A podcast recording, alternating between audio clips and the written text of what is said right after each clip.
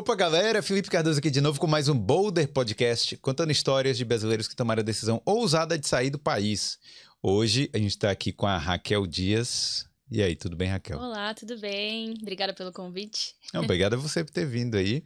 É, a Raquel trabalhou em navio por muito tempo, né? Por algum tempo. Por algum certo tempo. É, e hoje está aqui na Irlanda fazendo intercâmbio, né? Isso. É, então a gente vai contar, vai focar um pouco mais aí nessa vida do navio, como é que funciona, como faz para a galera conseguir o trabalho, como dicas aí, né, em relação ao inglês, porque tem muita gente que quer entrar nessa área, mas tem dúvidas, né, em uhum. relação ao inglês. Então eu acho que vale a pena. Você, você trabalhou. Como é que funciona lá? É, são temporadas, né? São contratos. São né? contratos. Né? Geralmente de sete a nove meses. Eles dão sete meses de contrato e você pode pedir para estender por máximo nove meses a bordo.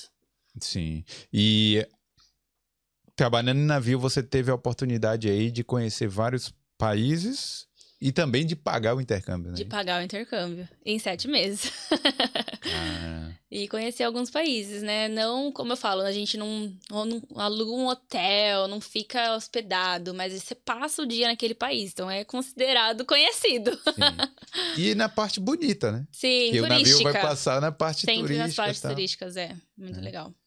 Exatamente. Ó, então a gente vai falar muito sobre isso aí. Deixa eu só pedir pra galera que já tá aí na live não esquece de deixar o seu like. Se não for inscrito, se veio por causa da Raquel, aproveita e se inscreve, porque tem muitas histórias de brasileiros aqui na Irlanda e em outros países da Europa também. E a Raquel, inclusive, passou por vários países, então vai contar aí talvez um pouquinho de, de cada lugar aí que ela foi. Antes da gente começar, deixa eu só agradecer aos nossos patrocinadores que estão sempre aqui na tela do Boulder, que são a MH Beauty, a Beam Consulting, a Prática Consultoria e a Gold Languages. É, hoje eu quero destacar o apoio da MH Beauty, que é um e-commerce de cosméticos brasileiros aqui na Irlanda. Então, assim, eles trabalham com as melhores marcas é, do mercado, né? Para quem tá com saudade aí dos produtos brasileiros aqui, né? A gente sabe, né? Morar aqui e tal, às vezes dá saudade aí dos nossos produtos. E então, Entra no site mhbeautystore.com. É, você pode encontrar lá o Boticário, Boca Rosa, Bruna Tavares, Mariana Saad, entre outras marcas. E eles também têm um plano de assinatura mensal aí, que é a MH Box.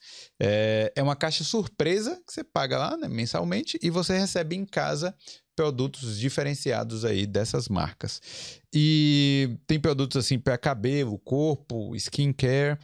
E, e o sempre tem um empreendedor daqui, né, que oferece aí descontos também, tá certo? É, que mais? A Mega Beauty também tem vários tipos de benefícios para os seus clientes e tem frete grátis aí nas compras acima de 70 euros e tem programa de fidelidade também. Então, os ouvintes do Boulder têm desconto aí. Entra no site, no megabeautystore.com e coloca o cupom aí Boulder10, que você vai ter aí 10% de desconto.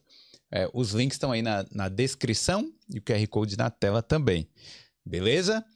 E eu quero agradecer também a Beam Consulting. Então, esse recado aí para quem quer empreender aqui na Irlanda, não sabe bem por onde começar. Existem várias, é, várias diferenças né, de você empreender no Brasil e empreender aqui. Então, se você quer começar do jeito certo, sem medo do revenue, sem medo dos impostos e economizando dinheiro também, né? Porque quando você contrata aí um contador aí de confiança, como é a BIM Consulting, você economiza grana. Então, ó, entre em contato aí com a BIM pelo, é, pelo site, pelo Instagram também. E tem aí todos os links aí na descrição. Então fala, entra aí, é, Beam Consulting, e fala que veio pelo Boulder, que assim você dá uma moral pra gente também, tá certo? E aí, quando você tiver a empresa e crescer, talvez você venha aqui no Boulder, né? Também contar a sua história. então é isso aí. É... E aí, e aí, Raquel? Então, conta um pouquinho aí da sua história lá do Brasil. Você é, morava em que cidade lá? Eu sou nascida em São Paulo, mas moro em Piracicaba, que é interior, desde os meus Cinco anos, então já hum. sou caipira. Sim. caipira. Ah, sim. Então, é, mora muito tempo lá. Muito tempo. Já falo porta. ah, é. é. E você trabalhava com o que lá no Brasil? Eu sou formada em Educação Física, hum. né? Que, inclusive, foi na faculdade que eu ouvi falar sobre o navio. Hum. Né, no primeiro dia de aula lá, quando o coordenador do curso vem apresentar o curso e fala as possibilidades. E a última coisa que eles falaram assim, ah, e tem um navio, né? Se você quiser, você pode trabalhar no navio. Mas é, é seria também a última coisa que eu iria pensar, né? É. Você falar assim, pô, vou me formar em educação física, mas você pode trabalhar no navio. Sim, eu nunca tinha ouvido falar nesse, nessa área, né? E também, ele falou: ah, tem um navio, você pode trabalhar lá, mas daí tem que saber inglês. E no Brasil, poucas pessoas falam inglês, né? Hum. A gente não tem, né, a cultura do inglês e tudo mais. Então eu entrou por aqui, saiu por ali, mas ficou no coração. e daí, quando eu terminei a faculdade, que eu já estava trabalhando na minha área, surgiu aquela crise existencial. E agora? O que, que eu vou hum. fazer da minha vida? Que daí foi quando me veio na mente o navio de novo. Né? Mas, mas foi a. É...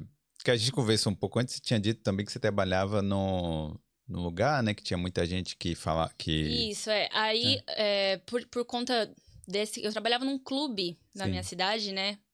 E eu dava muita aula para idosas, assim. ela hum. era um clube com uma galera com um pouquinho mais de dinheiro. Elas viajavam muito de navio.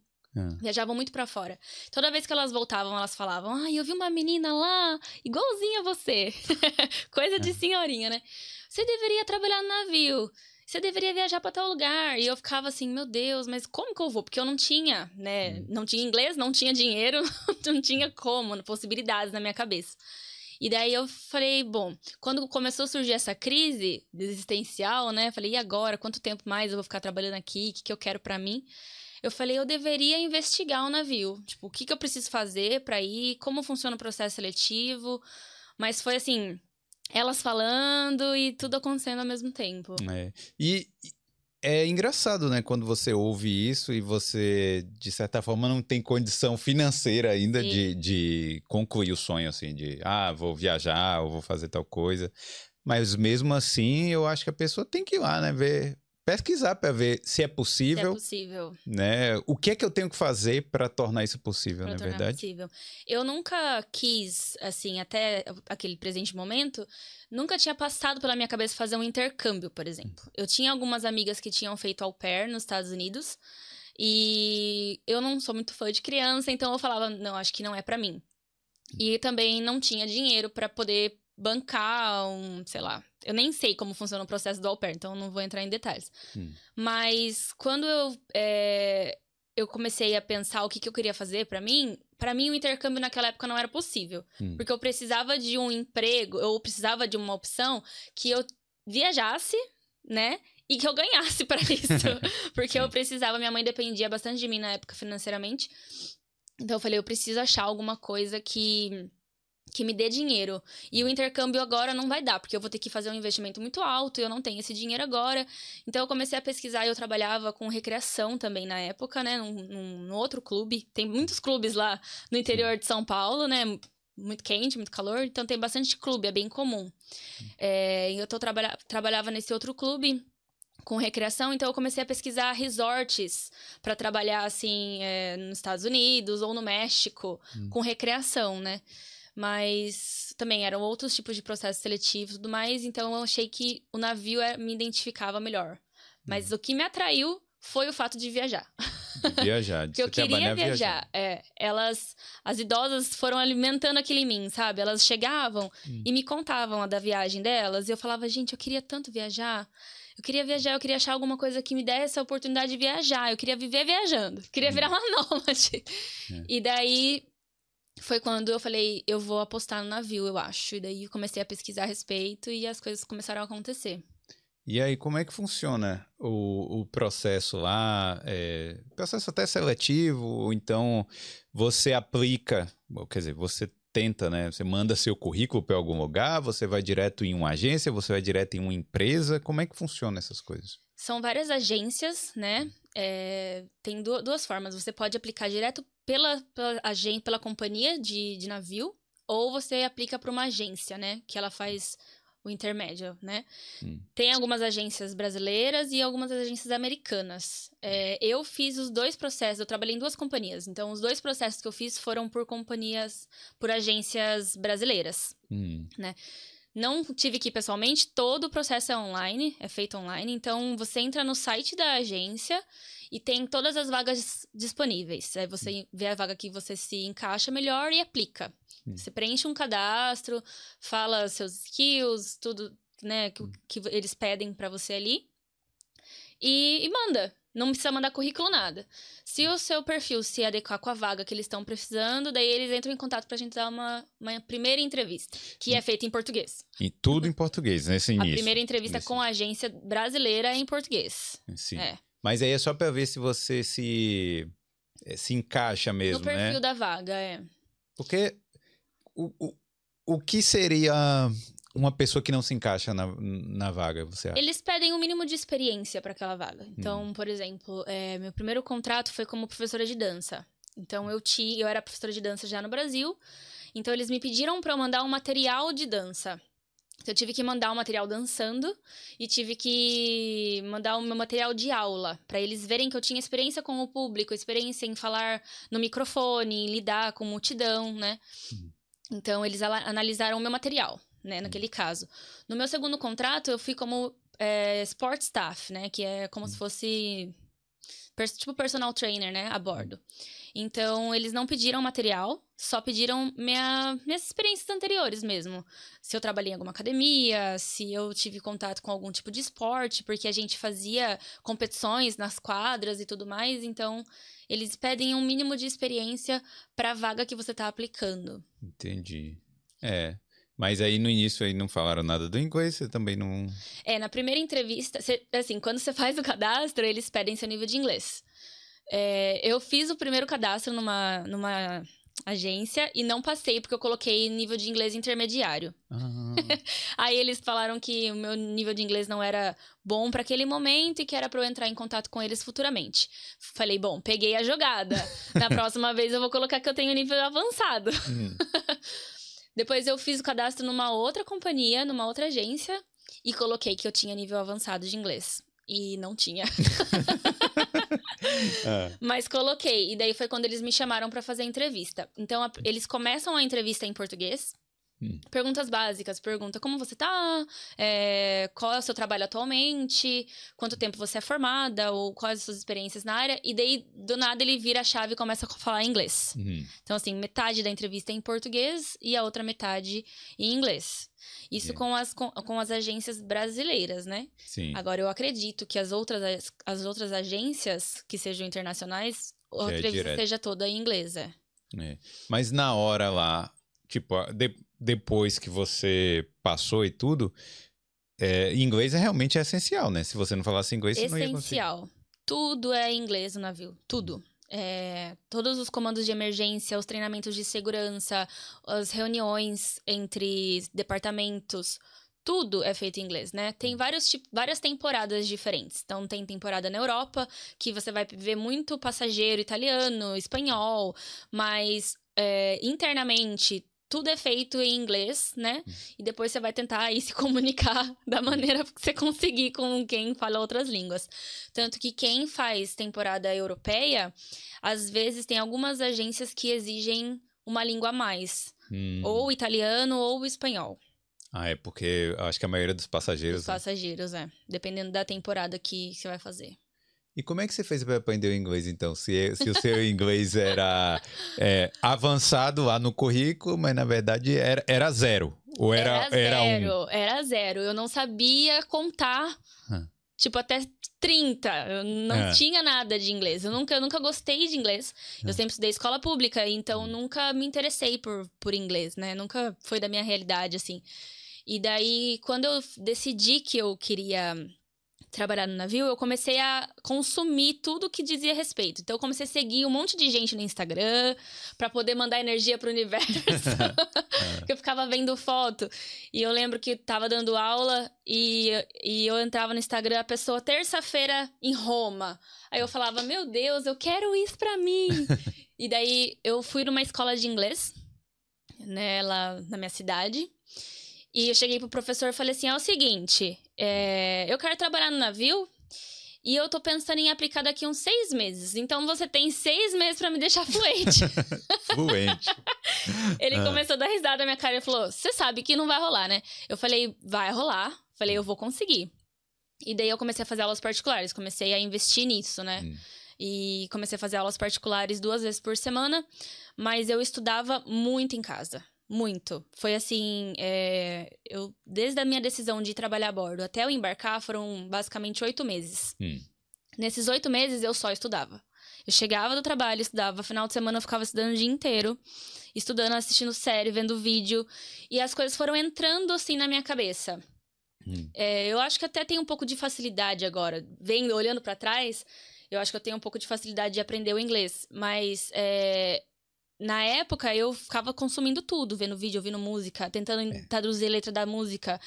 E, e, e tem... Mas aí não é facilidade, aí é porque você se porque dedicou. Eu tava me dedicando, é. Pra fazer uma coisa, entendeu? Porque eu acho que todo mundo que, que quer aprender rápido mesmo tem que ser assim. Sim. Senão, você não consegue. Não consegue. Eu fui, eu fui assim, focada. Eu falei, eu vou conseguir, vou conseguir, vou conseguir. Porque eu queria muito viver aquilo. Hum. Eu tava decidida que aquilo era o ideal para mim naquele momento e eu queria viver. E fui estudando, estudando, estudando, estudando, estudando. Aí eu lembro que é, quando eu decidi fazer a entrevista, eu tinha acabado de voltar de um carnaval que eu trabalhei quatro dias de carnaval. E daí, quando você trabalha em clubes, assim, você trabalha os quatro dias, noite e dia, e trabalha demais. Meu marido trabalha em clube, ele sabe o que eu tô falando. E eu falei, chega, não quero mais, vou fazer entrevista agora. Eu, não, eu já tenho. Falei, pelo menos se eu não passar, eu sei onde eu preciso melhorar. E daí eu fui e apliquei pra vaga. E eles me chamaram para fazer a entrevista. Eu lembro que um dia antes de eu fazer a entrevista, me deu diarreia, me deu enxaqueca, me deu. Esqueceu todo o inglês Esqueci que você aprendeu? todo o inglês. E eu lembro que a minha entrevista estava marcada às duas da tarde. Era tipo umas 10 horas da manhã. Eu fui para um parque que tinha perto da minha casa, com todas as perguntas na mão, assim, e comecei a gravar eu mesma, no, uhum. falando. E eu errava tudo. Foi tudo errado. Mas aí eu fiz a entrevista com é, a Portside, que é uma, a primeira empresa que eu. A primeira agência que eu apliquei, né? E ele viu que meu inglês era básico, né? Hum. Só que ele queria me ajudar. Ele falou assim: olha, você tem um bom material, seu perfil é bom, você é bem comunicativa, eu, eu consigo ver que você tem um perfil, né? Só que o seu inglês, ele é, é básico. Hum. Faz o seguinte, eu vou te mandar pra Ásia. pra testar. Hum. Eu vou te mandar pra Ásia, porque lá eles não falam muito inglês. Você vai inglês ter. é mais básico ainda. É, né? é. Você vai se comunicar com uma pessoa. Você não vai comunicar com, to com todos os passa passageiros. Você vai ter uma pessoa para falar e ela vai traduzir para mandarim. Ah. Aí eu falei: tá bom, eu vou. Ele falou assim: então tá bom, termina de mandar seu material, faz, termina aí o processo e tudo mais. E eu falei: meu Deus, eu vou pra Ásia. é, pera aí rapidinho, antes, antes da, da Ásia, deixa eu perguntar uma coisa. Você. Como é que você sabia quais, quais tipos de perguntas que iam cair aí nessa entrevista? Tem um grupo, né, no, no hum. Facebook, graças a Deus, sempre, né, ajudando os brasileiros. E daí eu postei no grupo, né, é, fala pessoal, tô fazendo a entrevista para tal posição. Tem alguém aí que já fez? Como é? O que, que eu preciso fa fazer? Quais são as perguntas que vão cair? E daí eu me contatei com uma, uma outra menina que era da mesma posição que eu, que havia feito a entrevista há pouco tempo atrás. E ela falou: olha, eles perguntaram isso, isso e isso para mim. Ah, bom. E daí eu fui pesquisando dessa forma, assim, é que tipo de pergunta eles fazem, é, perguntas direcionadas para a área que eu estava aplicando. Eu eu estava aplicando naquela época para professora de dança, então eu sabia que eles iam me pedir para dar uma aula de hum. dança, né? Então eu decorei pisa para frente, pisa para trás, turn around, é. coisas assim, tipo é, específicas para aquilo que eu estava fazendo. E fiz ali uma lista de perguntas que supostamente eles iriam fazer e decorei todas as respostas. Tanto que na minha entrevista eu tava aqui com o computador e uma folha do meu lado, um pouquinho atrás. O bom de fazer entrevista remota é, é esse, um pouquinho atrás do computador, assim, pra, pra ler em caso eu esquecesse alguma palavra, alguma coisa. Porque eu tava parecendo um robô mesmo na entrevista. Assim. É. How are you? I'm fine. não conseguia ter espontaneidade nenhuma, porque eu tava muito nervosa e eu não dominava a língua, né? Foi decoreba mesmo. Mas rolou. É, pô, que legal, né? E, e aí o cara falou: ah, vai lá pra Ásia. É, daí ele, ele ele pegou assim, ele falou, ó, oh, seu inglês é, é, iniciante e tal, mas você tem um perfil. Tanto que na, na, ali durante a entrevista, ele falou assim para mim: Você tem espaço aí onde você tá? Eu falei, tenho. Ele falou assim: então você pode levantar e fazer de conta que você tá dando uma aula para mim? Hum. Falei, você quer aula do quê? Toda confiante. dele falou assim: Ah, do que você quiser. Eu falei, então tá bom, vou te ensinar salsa. Levantei hum. e eu tinha tudo decorado, né? Daí, step forward, step backward. Sabe assim, decorando. Aí teve uma hora que eu errei. Aí ele falou, backward or forward? E eu chutei assim, ó. Hum. Daí ele ok. eu acho que tava certo. É. E daí ele, daí ele falou isso: você vai para, vou te mandar para Ásia, porque tem alguns navios na Ásia, né? E lá eles não. Você não vai se comunicar com os passageiros em inglês, né? Então você vai se comunicar direto com a pessoa que vai fazer a tradução. E daí vai ser mais fácil para você, porque você vai aprender inglês com os outros crew members, né? E... Inicialmente esse contrato seria de quanto tempo? Sete meses. Ah, já, já era mesmo? Sempre então sete, não é, é. Então não era um teste. Não, era, já era, tipo, já era real, é. Já era para valer. E aí você. Mas você já tinha passaporte, as coisas todas? Não tinha certinho. nada ainda. Nada? Nada. Hum. Daí, quando ele. Quando eu passei na entrevista, ele me mandou a carta falando que eu tinha sido aprovada. E ele manda uma carta de toda a documentação que precisa ser feita para poder embarcar. E daí foi quando eu comecei a dar entrada em toda a documentação, né? E as coisas são simples, assim, é só burocracia ou tem exame, tem que fazer tem exame, coisa? tem é, passaporte, né? Eu não precisei de visto naquela uhum. época porque eu ia para o Japão. É, meu embarque foi no Japão, então eles me, me davam uma permissão para estar no país, uhum. né? Por, se eu não me engano, 24 horas ou 48 horas, que é, eles falam visto de, de trânsito. De trânsito é. Então eu não precisei tirar o visto. E daí teve que fazer todos os exames médicos, são vários exames médicos que eles pedem, né, para ver se a sua saúde tá, tá hum. boa, se você tá apto para trabalhar. Também tem teste de postural, porque eles querem ver se você tem lordose ou qualquer tipo de aí coisa. Eu já perdi. já arruma a postura. Eu já perdi aí. Ah. E teste auditivo, enfim, várias, uma bateria de exames que você precisa fazer para poder mandar para eles. E que mais? Um curso obrigatório da Marinha. Hum. Que, para quem é brasileiro, isso é importante. Às vezes algumas pessoas me perguntam. Que já me perguntaram assim: ah, mas eu estando aqui, eu posso aplicar para trabalhar né, no navio.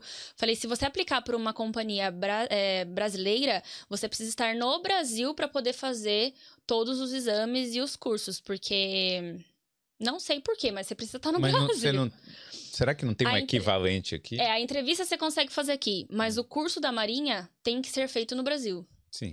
Tem poucas companhias de navio que elas, que elas dão esse curso da Marinha a bordo, né? Hum. Mas a maioria tem que ser feito antes de você embarcar. São cinco dias que você vai num local e você faz todo o curso preparatório da Marinha, que é tudo questão de segurança, de caso de emergência, né? Primeiros socorros. E a prova prática é você pular de um trampolim de 3 metros de altura. Achei que era pra pular do navio. É, é tipo uma simulação. A gente tem que é. fazer a posição de segurança e pular de um trampolim hum. de 3 metros de altura na piscina. Essa é a prova prática. O... No Titanic eles fizeram certo? Acho que não. Nem deu tempo. no filme, eu tô perguntando é... no filme. Não, mas aí. Aí você tem que fazer isso aí, é, é procedimento de segurança, né? Procedimento Padrão. de segurança, é. Hum. E quando você está a bordo, toda semana tem treinamento de segurança. Que é o famoso drill, que drill. a gente odeia. É.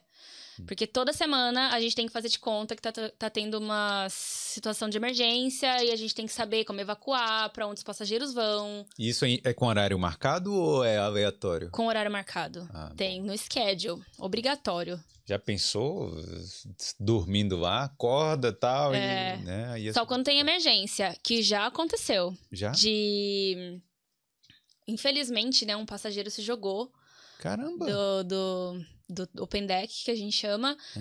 E a esposa dele percebeu que ele tinha desaparecido horas depois e não conseguiam encontrar ele. Aí deu uma chamada de emergência três horas da manhã, chamou todos os staffs no teatro e a gente teve que bater de cabine em cabine para poder tentar encontrar ele. Que pode hum. ser que ele esteja bebi, tenha bebido e se perdeu no meio do navio.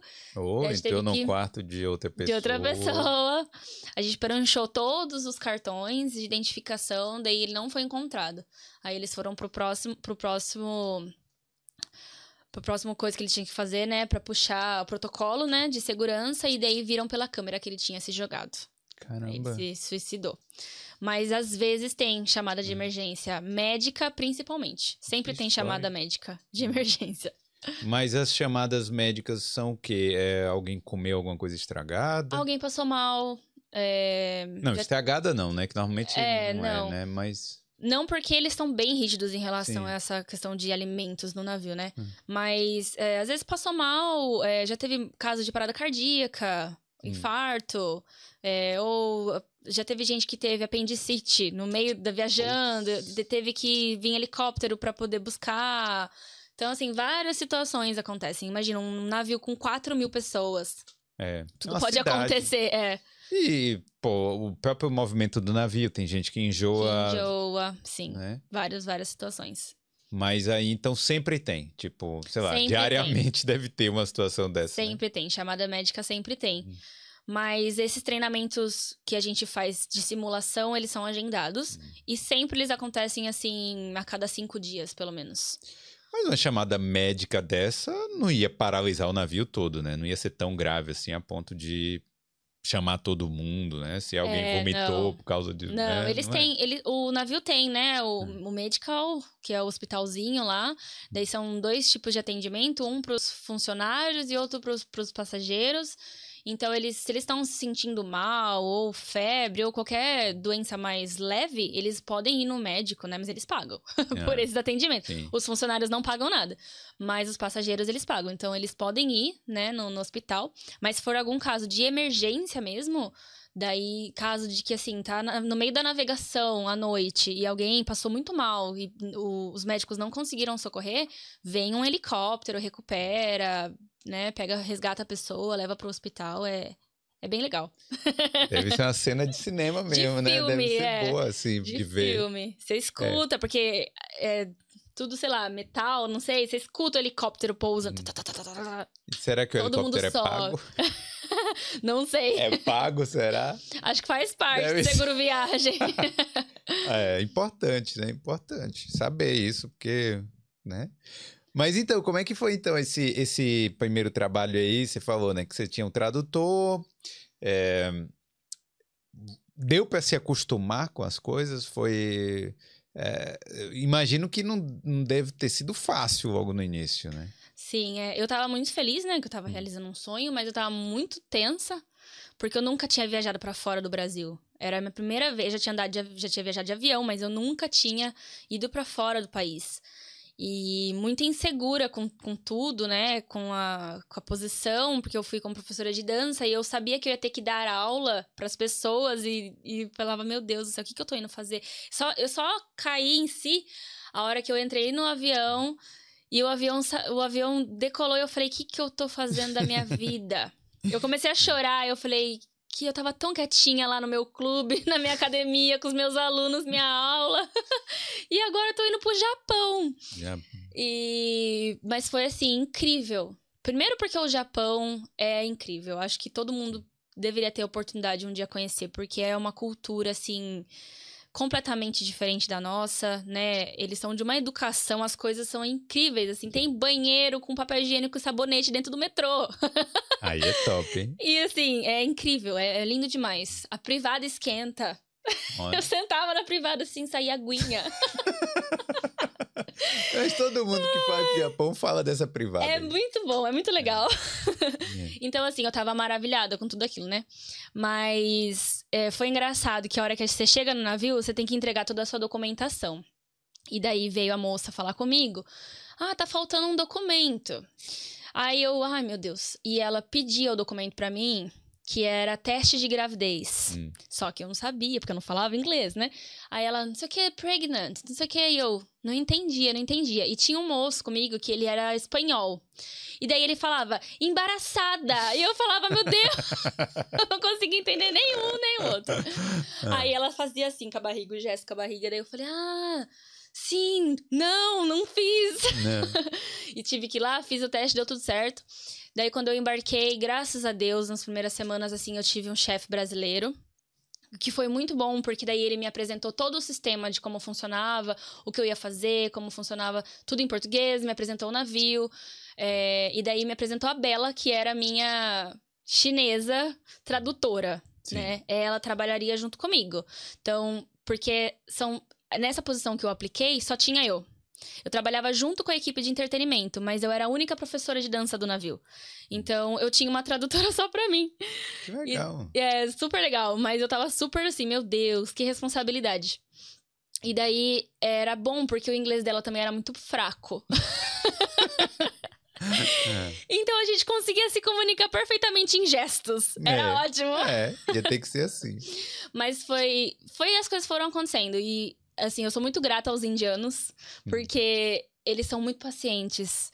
Ah, tem, tinha muito indiano a bordo, né, na, na temporada da... Tem muito indiano a bordo no navio, num geral, né? Mas especificamente naquela temporada tinha muito indiano a bordo, porque acho que era Ásia, então bastante filipino, indiano.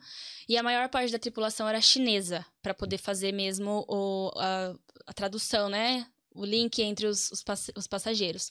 Porque poucos chineses falam inglês, eu acredito. E esse navio estava em, em, quais países, assim? Os, os portos principais eram Japão. A gente. Todos os embarques eram feitos na China, em hum. Shenzhen. Nem sei se eu, se eu tô falando certo. Sim. Shenzhen. Então, os passageiros embarcavam na China, a gente ia pro Japão, Filipinas e Vietnã. Eram esses quatro países fixos, né? Aí ficava, tipo, rodando. Você rodando. lá ficava rodando. É, por exemplo, um cruzeiro de cinco dias. Aí ele uhum. saía da China, aí o segundo dia era Sidei, só navegação. No terceiro dia ele parava no Japão. Daí o quarto dia era navegação e depois ele voltava pra China. O próximo cruzeiro ele ia, sei lá, para as Filipinas. Hum. Depois ele ia pro Vietnã. Então ele ia alternando entre esses três países. Mas eu tive a sorte de que é, nesse navio que eu tava, a cada quatro anos eles faziam o Giro do Pacífico. Que eles iam para várias ilhas do Oceano Pacífico. Hum. E daí eu conheci lugares assim incríveis, tipo Bora Bora, que eu nunca Sim. imaginei que existia na minha vida. E que depois eu fiquei sabendo que é uma das ilhas mais bonitas do mundo e tal, tal, tal. Havaí. Então, no assim. Havaí também? A gente é, foi para Havaí, pro Havaí, Haiti, vários lugares assim hum. do, das ilhas ali que, que vai beirando uh, o Oceano Pacífico, né? Daí eu tive a sorte de fazer esse giro. Senão seria só os quatro países mesmo. e aí, mas aí você tinha, no, nos próprios nos primeiros quatro países aí que você falou, você ia parando também de vez em quando descia. Ia parando, descia. É, o navio tem o, o, departamento de turismo, né? Então eles provêm às vezes é, tour para os crew members. Hum. Então eles pegam um lugar um ponto turístico de, de algum país e faz uma excursão só para os funcionários. Aí você consegue ir, é, nadar com golfinho, coisas assim, turísticas. É bem, bem legal. É bem tranquilo, né? Se nadar com golfinho. Ah, eu nadei, é surreal. É lindo. Os golfinhos são gente boa? Eles... São, eles são muito inteligentes, é incrível. É. Eles são muito inteligentes. O moço faz assim. Eu não ia ter coragem, não, de nadar com um golfinho. Você tem medo? Sei lá, vai que o golfinho queira alguma coisa contra a mim lá. Eles querem comer. Hum. É, eles são movidos pelo, pela Piorou, comida. Né? É. Aí que eu não quero mesmo.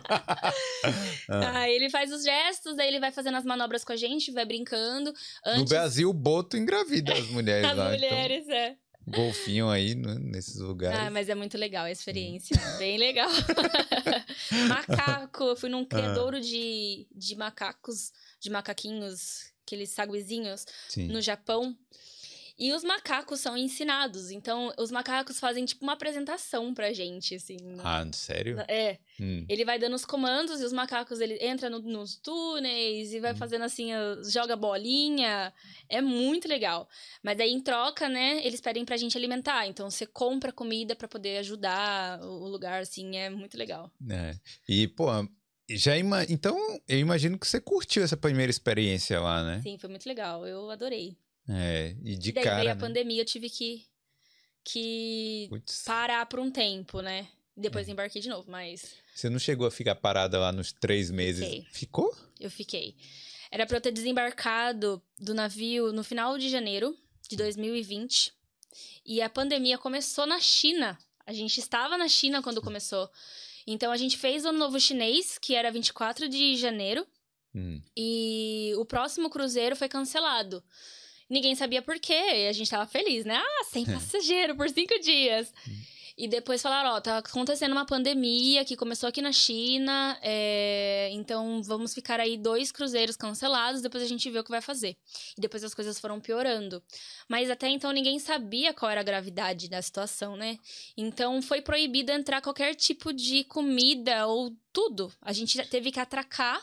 Nós ficamos atracados na China por acho que umas três semanas. E não podia descer, né? Você tinha que ficar lá Não. dentro do navio. No meio do mar, navio Uhum. atracado, não entrava comida nenhuma. Eles só faziam pizza e pão, porque era a massa que tinha lá, ia reaproveitando, as frutas foram acabando, foi assim, desesperador.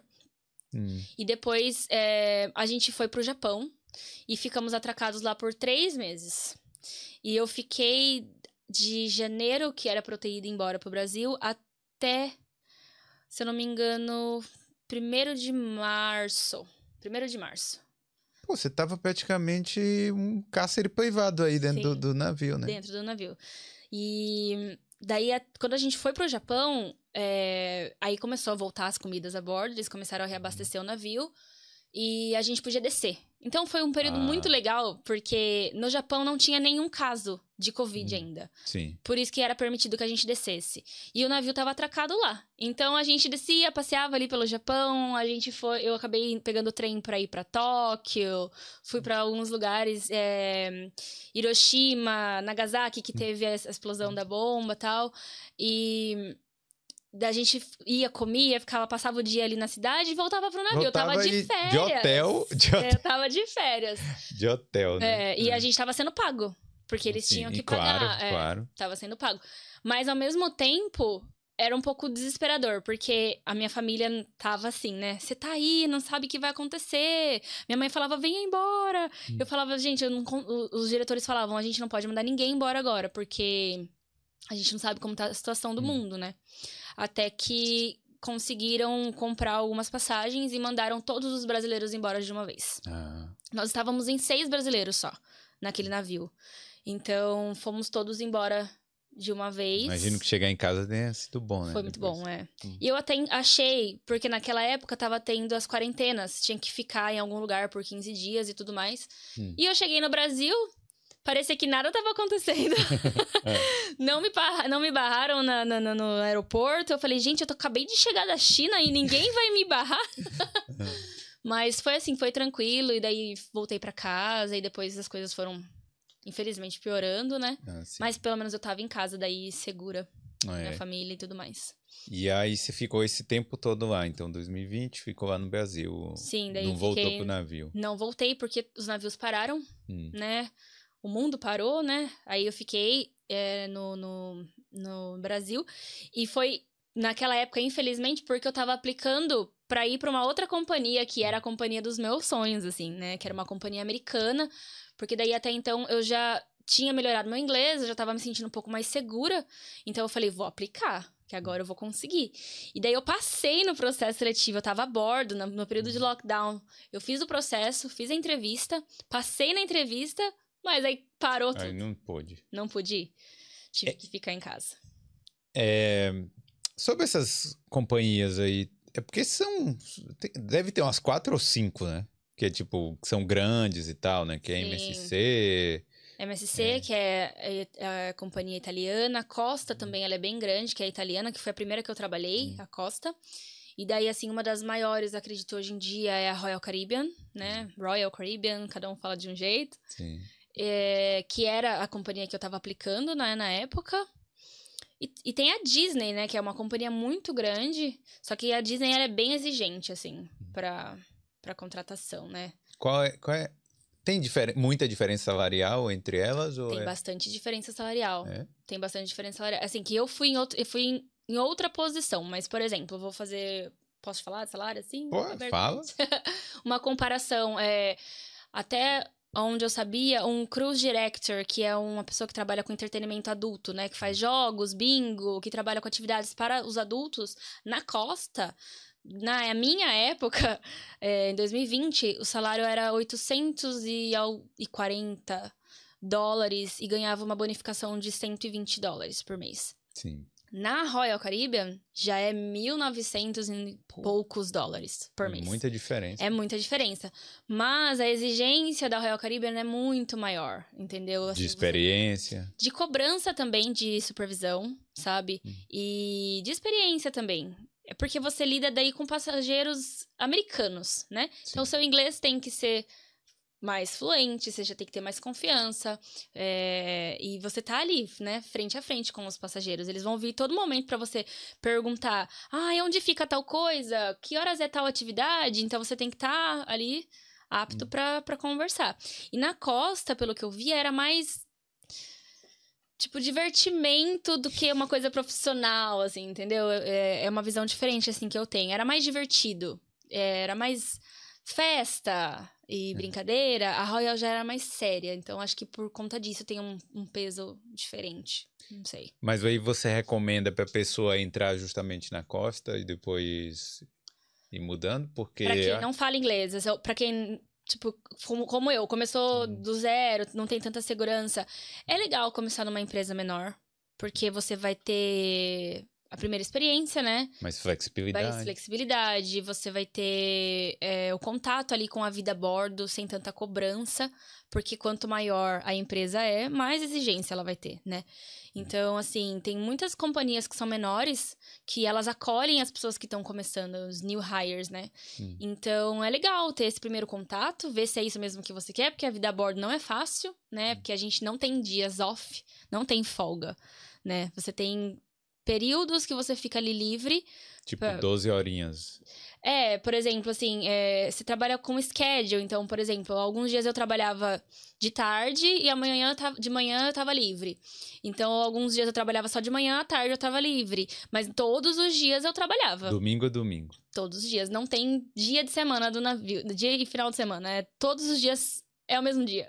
Caramba. e a gente nem sabe que dia aqui da semana que a gente tá a gente fica muito aéreo, assim, é um mundo muito paralelo, sabe? Você fala, ai, que dia é hoje? Ah, segunda-feira, e tá tendo embarque de, de passageiros, aí você fala, nossa, nem sei onde eu tô. Aí, de repente, é uma terça-feira, você tá nas Bahamas. Hum. Daí o povo do Brasil trabalhando e eu tô aqui nas Bahamas. é, isso deve ser ruim por um aspecto, mas também por outro lado, eu acho que deve fazer o tempo passar mais rápido também. Passa bem rápido, é. Passa bem rápido. Tem, todo tem seus pós e contras, né? É. Mas passa rápido, sim, no geral. É, os primeiros meses são os mais difíceis. Hum. Porque o primeiro, os, os, primeiros meses você tá se adaptando com o navio, né? Aonde é o quê? Você fica muito perdido. Que imagina um navio de 11 andares, aí você tem que saber onde é seu escritório, onde é a laundry, onde é os refeitórios, academia. Então você fica tentando se localizar. Daí o primeiro mês, então, é bem adaptativo, bem difícil, sabe? Mas depois você vai começar a, a curtir, assim, a experiência, dependendo da posição. É. Porque tem outras posições, assim. Eu, graças a Deus, eu tive bastante sorte, porque eu trabalhei na área do entretenimento, né? Que era a parte gostosa, né? Eu não trabalhei na parte pesada, que é, por exemplo, um KP, que eles chamam de galley, né? No navio. Não trabalhei de camareira, que, que também é pesado. Mas eu tenho uma amiga que faz 15 anos que ela trabalha a bordo como camareira. E ela já teve a oportunidade de subir de cargo e ela não quis, porque ela ganha muita gorjeta. Ela Mas... falou que ela consegue tranquilamente, assim, tirar 5 mil dólares por mês. 5? De gorjeta. 5 mil? Só de gorjeta. Caramba! Fora o salário, então. Fora o salário. Mas aí o salário base dela é, é, bem, sim, pequeno. Deve ser em torno, sei lá, de mil euros, mil dólares, perdão. E ela tira cinco mil de gorjeta, porque é, cada cruzeiro é em média de 5 a 7 dias. Então, os passageiros, eles ficam a bordo 5 dias, hum. né? Então, toda vez que eles vão embora, eles te deixam, sei lá, 100 dólares. Os americanos, eles têm a cultura de dar gorjeta.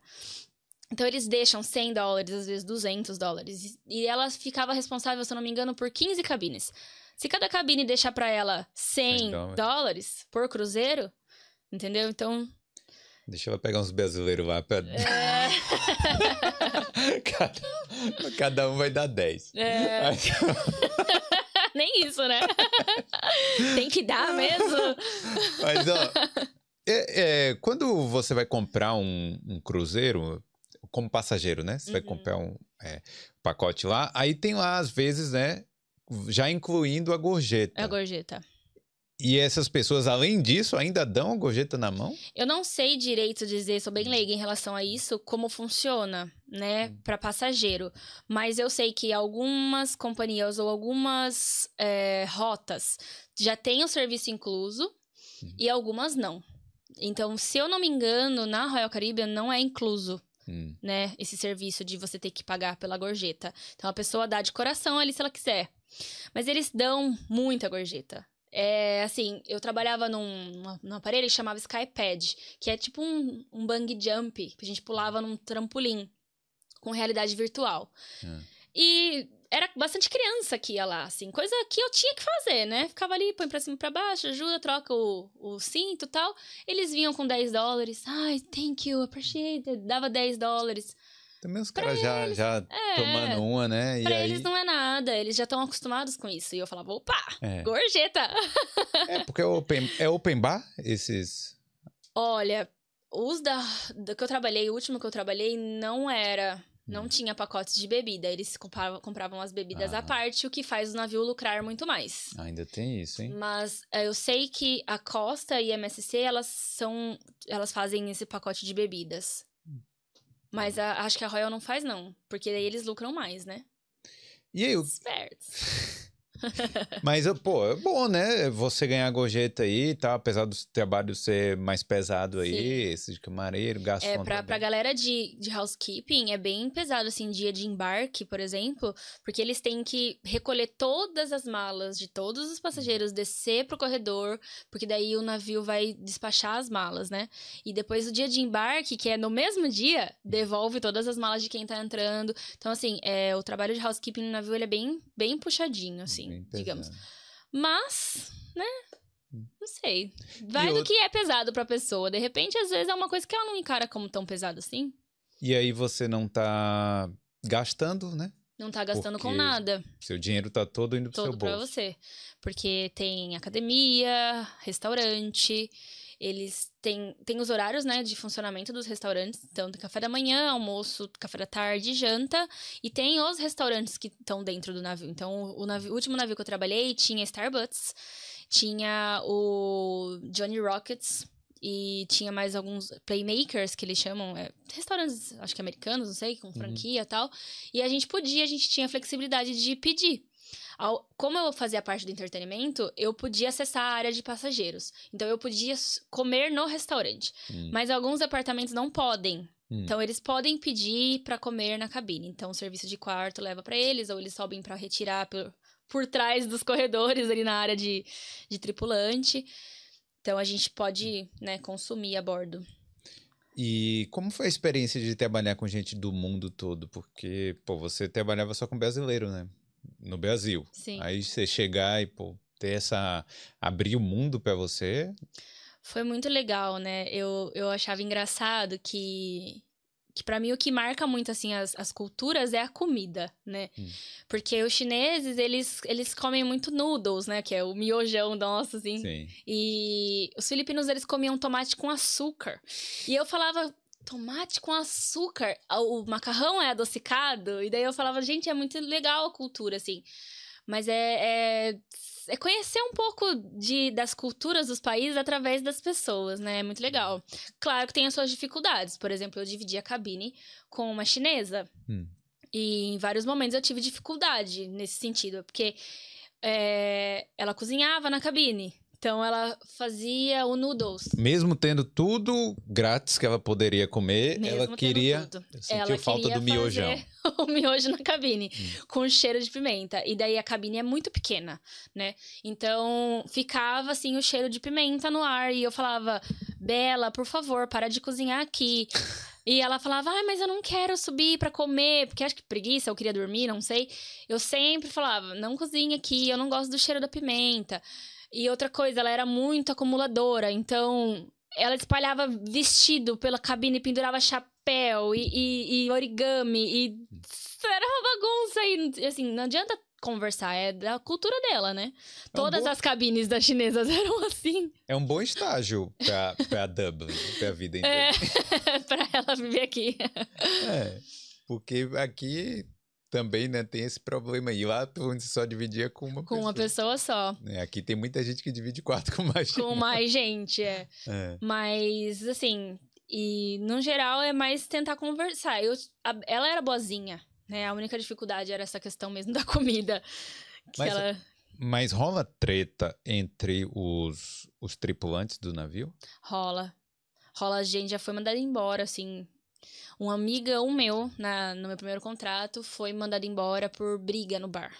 Briga? Por besteira, né? Tava ali no bar ouvindo música e abaixou o volume da música, e o outro pediu para aumentar o volume, daí ele foi lá, abaixou de novo.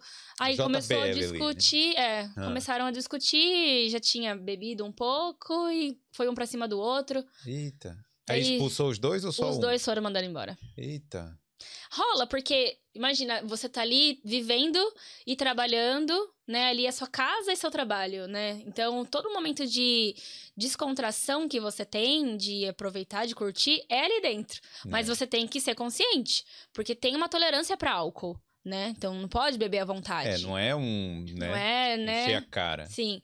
Então, assim, é complicado, né? Chega, se você não prepara seu psicológico, é... tem uma hora que o povo fica meio surtado. Imagino que seja meio um Big Brother, né? Porque confinado ali. Você pode sair, mas ao mesmo tempo, a maior parte do tempo você tá Sim. naquele lugar ali. É um Big Brodão. Hum. Porque o fulano tá com uma pessoa hoje, amanhã tá com outra, aí você fala: olha, tá com ela, tava com aquela ontem, você sabe da vida de todo mundo. É. Ai, mas é legal. Não, então rola essas paradas mesmo Opa, aí. Opa, rola. Rola bastante. Ah. É porque, assim, você tá vivendo ali, né? E, por exemplo, tem bastante rotatividade de crew members, mas não é sempre. Então, se você entra num período que acabou de, de embarcar bastante gente, você vai ficar basicamente seus sete meses com aquelas pessoas. Hum. Com aquelas mesmas pessoas, né?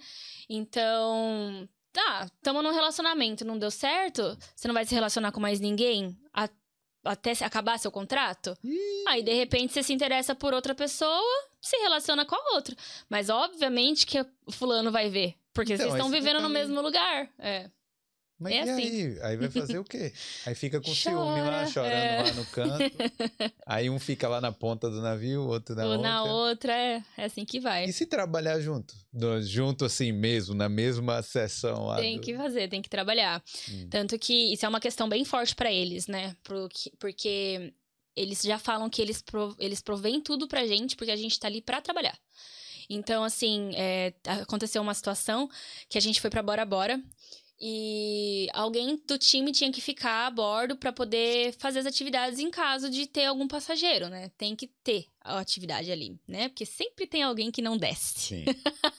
Eu falava, gente, se for fazer um cruzeiro, para você que está me ouvindo, desce, né? vai conhecer a cidade, deixa o crew member descansar. que às vezes é o único momento que a pessoa tem para dormir ou pra fazer alguma coisa, e aí não pode porque tem que ficar ali trabalhando em caso de alguém aparecer para fazer uma atividade de dança. Imagina, você tá numa ilha, embora bora, a pessoa vai querer fazer uma aula de zumba. Sacanagem, né? Existe esse tipo de pessoa, tá? Então, é. tem gente para tudo.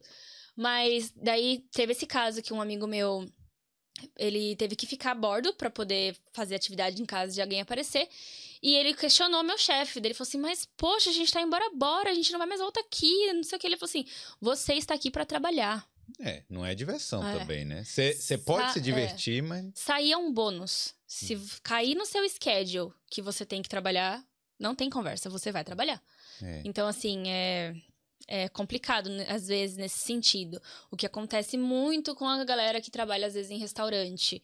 Porque tem um schedule um pouco maior, e daí tem que ficar ali, né? E perde de sair. Às vezes o navio parou sete da manhã às 5 da tarde. Aí a pessoa tem um schedule para trabalhar das 7 da manhã às 3. Aí ela já não consegue sair. É. Então. Mas sempre tem a chance de sair. Sempre. Eu, eu não conheço nenhum tripulante que fala, eu nunca saí em sete meses. Não, Todo mundo sempre tem a oportunidade de, de conhecer, né? É, mas essa história aí do romance entre os tripulantes, é, a galera Bom, o chefe sabe. Pô, todo mundo deve saber, né? Mas assim, sabe. assim, deve fazer uma vista Sabe, grossa, e os chefes são os mais mais safados. Mais safados, é. Porque eles têm cabine single, eles têm Olha cabine com só. cama de casal. Então, eles são, são bem espertinhos. Olha só, mas navio. Tá é que assim, é, os, os tripulantes, eles não podem se envolver com o passageiro.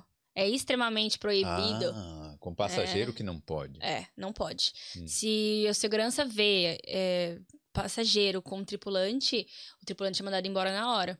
E o passageiro? É, o passageiro não. mas acontece, tá? Já conheço casos que, que aconteceram, mas principalmente com o capitão. Capitão do navio.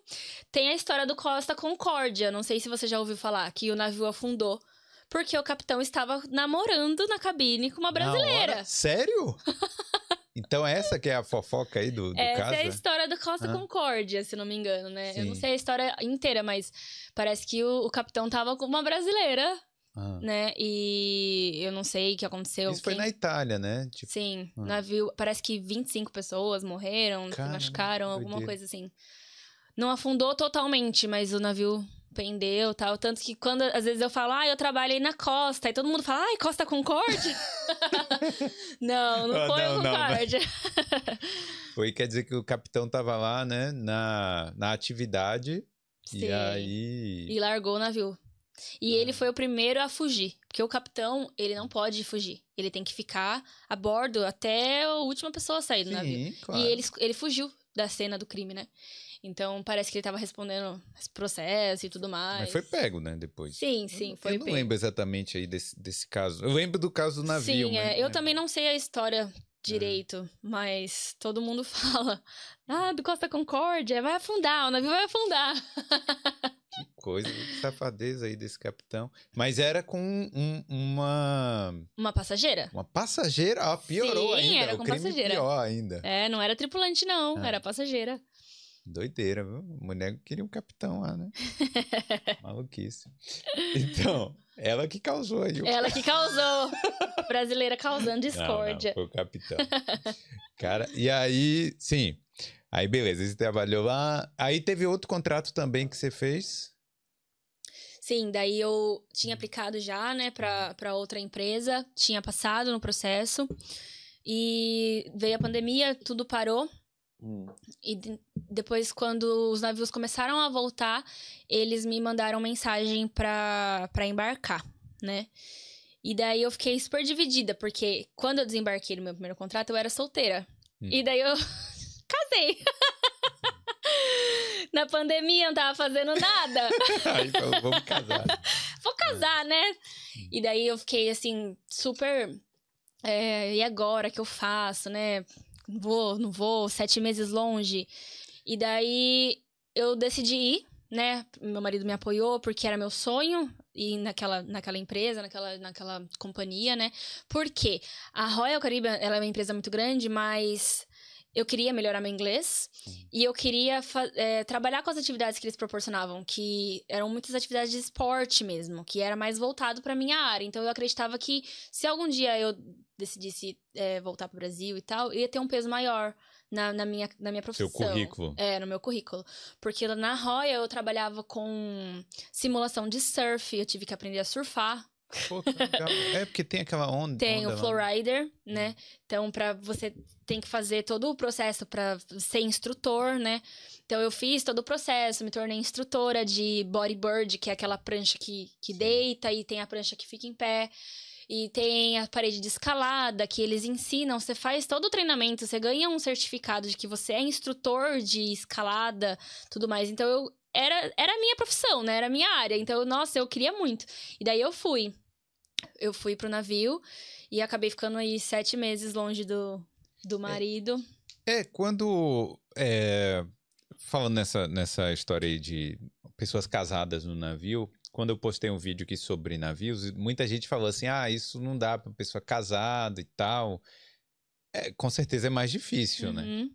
Mas Pô, sete e meia dá pra aguentar, né? Sete... Mas tem muita gente casada a bordo. Hum. E tem muita gente, tem muito casal a bordo também. Hum. Não, é muito complicado porque nem sempre o casal consegue realmente fazer todo o contrato junto. Mas existe, né? Eu, eu conheço algumas pessoas que eu conheço um casal que faz, assim, mais de 10 anos que eles trabalham a bordo juntos. Que eles vão juntos, mas eles são da mesma posição, então facilita, Hum. né? Se vocês são de departamentos diferentes, é um pouco mais complicado, porque tem que ver a disponibilidade do seu departamento e do outro departamento e do mesmo navio. Então é mais Ah, difícil. Mas trabalhando no mesmo departamento, se torna um pouco mais fácil de embarcar junto, né? Mas... E ainda divide o quarto lá, os E dois. ainda fica no mesmo quarto, aí você não precisa dividir com uma pessoa desconhecida, o que é ótimo também, né? Eu acho que pro navio é até bom. Assim, Sim. pra empresa, porque Pra ele, aí sim. você tá também. Aumenta a moral, a pessoa trabalha mais tranquila, é um Sim. casal. É a família, né? É. Sim, e tem, Só tem não pode bastante. engravidar, né? Só não pode ter. Só não pode engravidar, senão é go home. É. Eles falam go home. Hum. Mas tem bastante gente casada a bordo. Hum. Bastante gente. Tem pessoas que trabalham na- no navio há 15, 20 anos, sabe? E que deixa a família em casa. Por quê? É essa questão do não gastar o dinheiro, né? Porque você tem tudo ali. Então, o seu salário é seu. Você vai gastar com. Eu gastava com internet. Porque eu tinha o, o chip do Google Fi, que era 70 dólares por mês, mas ele funcionava em todos os lugares muito bem. E às vezes, até no dia de navegação, se a gente passasse perto de alguma ilha, o chip Aí funcionava. Então eu pagava 70 dólares por mês, que era um pouquinho pesado. E só.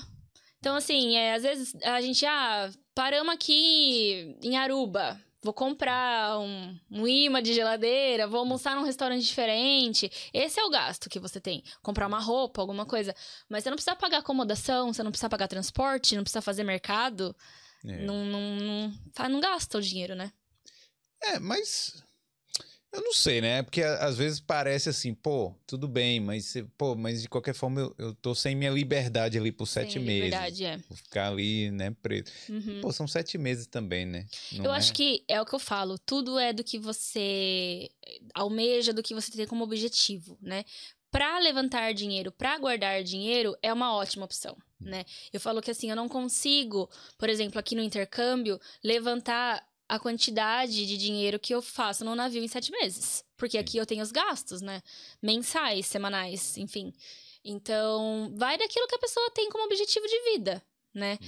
É legal, porque não é uma, uma rotina. Você não tem uma rotina no navio. Tem muita festa no navio. Eles proporcionam festa pros crew members basicamente todos os dias. Você vai no bar, festa latina, festa indiana, noite brasileira, noite do karaokê. Específica pra tripulação. Só pra tripulação. Tem o bar da tripulação, onde tem ali o tênis de mesa, videogame, tem campeonato de videogame. Aí tem a noite do cinema, que a gente vai no teatro, assiste filme, tem pipoca. Então Ah. eles fazem bastante atividade pros crew members, justamente pra manter os, os tripulantes ocupados e conseguirem descansar ali, né?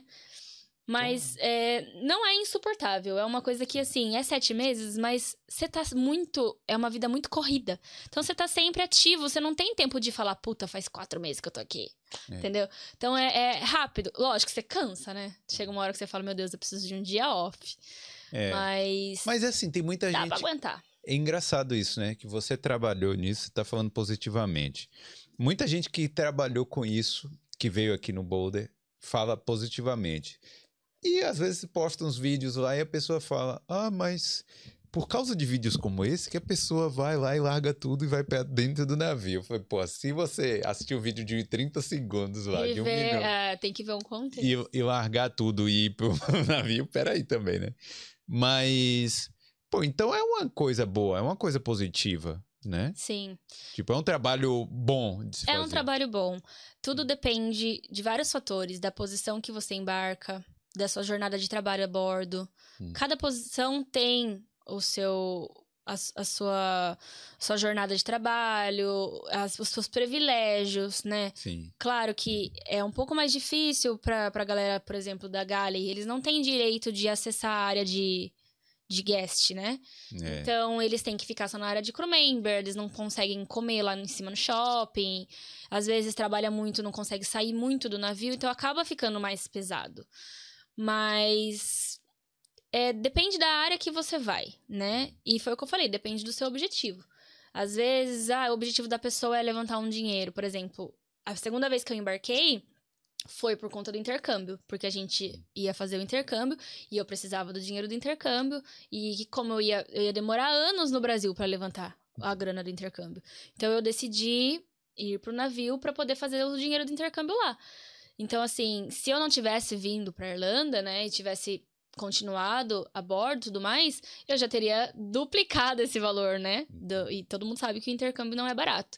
Então, assim, é, pra dinheiro, se você for falar, se alguém me perguntar o que é melhor, o intercâmbio ou o navio pra guardar dinheiro, eu vou falar, vai pro navio, porque lá com certeza é melhor. Mas o intercâmbio, né, ele dá às vezes mais liberdade Sim. De É, você ir e vir, né? sim. De você poder falar, hoje eu vou no cinema, hoje eu vou num restaurante, hoje eu vou num pub, ou quero viajar. O navio não, você tá ali, você tá trabalhando, você tem o privilégio de viajar, de, de conhecer os lugares. Como eu falei, eu conheci alguns países, né? Passei por alguns países, mas é aquilo, com horário. É, eu tenho, sei lá, duas horas pra ficar lá fora. Mas eu tô duas horas em Aruba. É, verdade. É, tenho três horas, mas eu tô três horas terça-feira em Nassau, nas Bahamas. Então, assim, é, tem os pós e contras, não, não adianta. É como tudo, né? Mas falando de grana, então, abertamente aqui, qual o mínimo que a pessoa ganha num navio na posição mais. é, que ganha menos lá? Qual o mínimo que ganha? Eu acho que em torno de 500 dólares por mês, uma posição baixa. Sim. Uma posição baixa. Sem gorjeta, sem nada, o É. salário básico. 500 dólares por mês. Hum. Se a pessoa tem um inglês razoável, ela consegue passar para entrevista para trabalhar nessa posição de 500 dólares por mês. Hum. Ela vai trabalhar bastante, relativamente, mas ela vai conseguir guardar um dinheiro que no Brasil ela não conseguiria. Sim. Em na mesma meses. posição, né? Vamos, vamos comparar também. Sim, é, na mesma posição. É. Mas aí, numa posição já um pouquinho maior, sei lá, eh, quanto é que ela. A, a média, mais ou menos, que você acha que a galera. 1.600, 2.000 dólares Hum, por mês. Pô. Uma posição boa. é. Porque é dólar, né? Dólar. Aí você vai comparar com real, É. é, é- é até, até sacanagem. Até né? sacanagem, É. é. E aí. E é aquilo que eu falo, assim, é, na minha posição, na minha profissão, né? Eu acho que dificilmente, ou ralando muito, eu ia ganhar é, o que eu ganhava no navio. Hum. Como personal trainer no Brasil, né? Porque, claro, é possível, mas, assim, é o que eu falei, o montante que você consegue guardar em pouco período de tempo é interessante, sabe? Sim, em sete meses. Em né? sete meses. E não precisar cozinhar, não lavar uma louça. É. Então eu acho bom, me- realmente, né? Pode ser uma solução aí para quem, por exemplo, quer fazer o intercâmbio também e não tem a grana Sim, suficiente. é, foi o nosso caso, né? A gente queria fazer o intercâmbio, a gente não tinha dinheiro e, e a gente, eu tinha a possibilidade de ir a bordo. E a gente foi, eu fui, né? Hum, E, e consegui levantar o dinheiro do intercâmbio. Então, é uma boa opção pra quem não sabe por onde começar, de repente, sabe? Quer viver, uma, às vezes, uma experiência internacional. Às vezes só quer sair da, da, daquela rotina do Brasil ou viver uma coisa nova, sabe? Era, era isso que eu queria na época. Eu queria viver uma coisa nova, independente do que fosse. Porque quando você tá vivendo no Brasil, naquela rotina... Às vezes as pessoas elas acham que elas podem se submeter a qualquer tipo de coisa, né? Você fala, não, eu vou lá, eu vou fazer cleaner, eu vou fazer isso, eu vou fazer aquilo. Mas é, o navio é uma, uma boa opção para começar também, Hum. né? Porque às vezes fazer o intercâmbio vai precisar reembolsar um pouco mais de dinheiro, né? Disponibilizar um pouco mais ali do. é. E, e para quem não é trabalhar no navio? Se a pessoa for uma personalidade de que jeito que não, que não vai conseguir? Que não vai conseguir. Assim, não que não é que não vai conseguir o trabalho, é que não vai conseguir se manter lá, ficar, ficar lá, lá, aguentar. O emocional é muito importante, né? Porque você tá preso ali quem tem claustrofobia mesmo já ia ficar nervoso, porque as cabines não têm janela.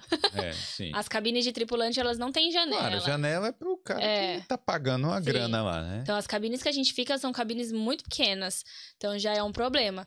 Tem gente que fala que não conseguiria justamente por ficar preso sete meses. Hum. Eu escuto muito isso. Falar, ah, mas eu não ia conseguir ficar preso sete meses. Então, é do perfil da pessoa eu não me importava. Porque, por mais que eu tivesse presa, eu ia no bar, eu tinha um monte de pessoas para conversar. Várias pessoas de outros departamentos, de outros países. Eu nunca tava sozinha. Por mais que eu estivesse sozinha, eu sempre tinha. Se eu tava meio chateada, ou triste, saudade da família, ou depressiva, ou qualquer coisa que fosse, vou ali no bar, respirar. Tomar um? É, Não, tomar uma. Aí você encontra o cara mexicano, filipino, os indianos e conversa, faz amizade. Daí você se distrai, você conversa, e depois no outro dia você já tem que fazer seu schedule. Aí de repente o navio parou em algum lugar legal, você vai, pega um tour do navio, vai conhecer, sabe? Então, assim, tem que sempre tem academia, que ajuda muito também. Tem gente que, né, a atividade física ajuda bastante. Pô, isso é bom, né? Pra não, não Os ficar. não caem, não? Ah, cai. Opa, lá. cai. Quando tem tempestade, cai é. tudo. E a tempestade é algo natural, normal lá? Ó, eu peguei algumas tempestades quando eu fiz a temporada do Japão, porque lá tem bastante tufão, né? Hum.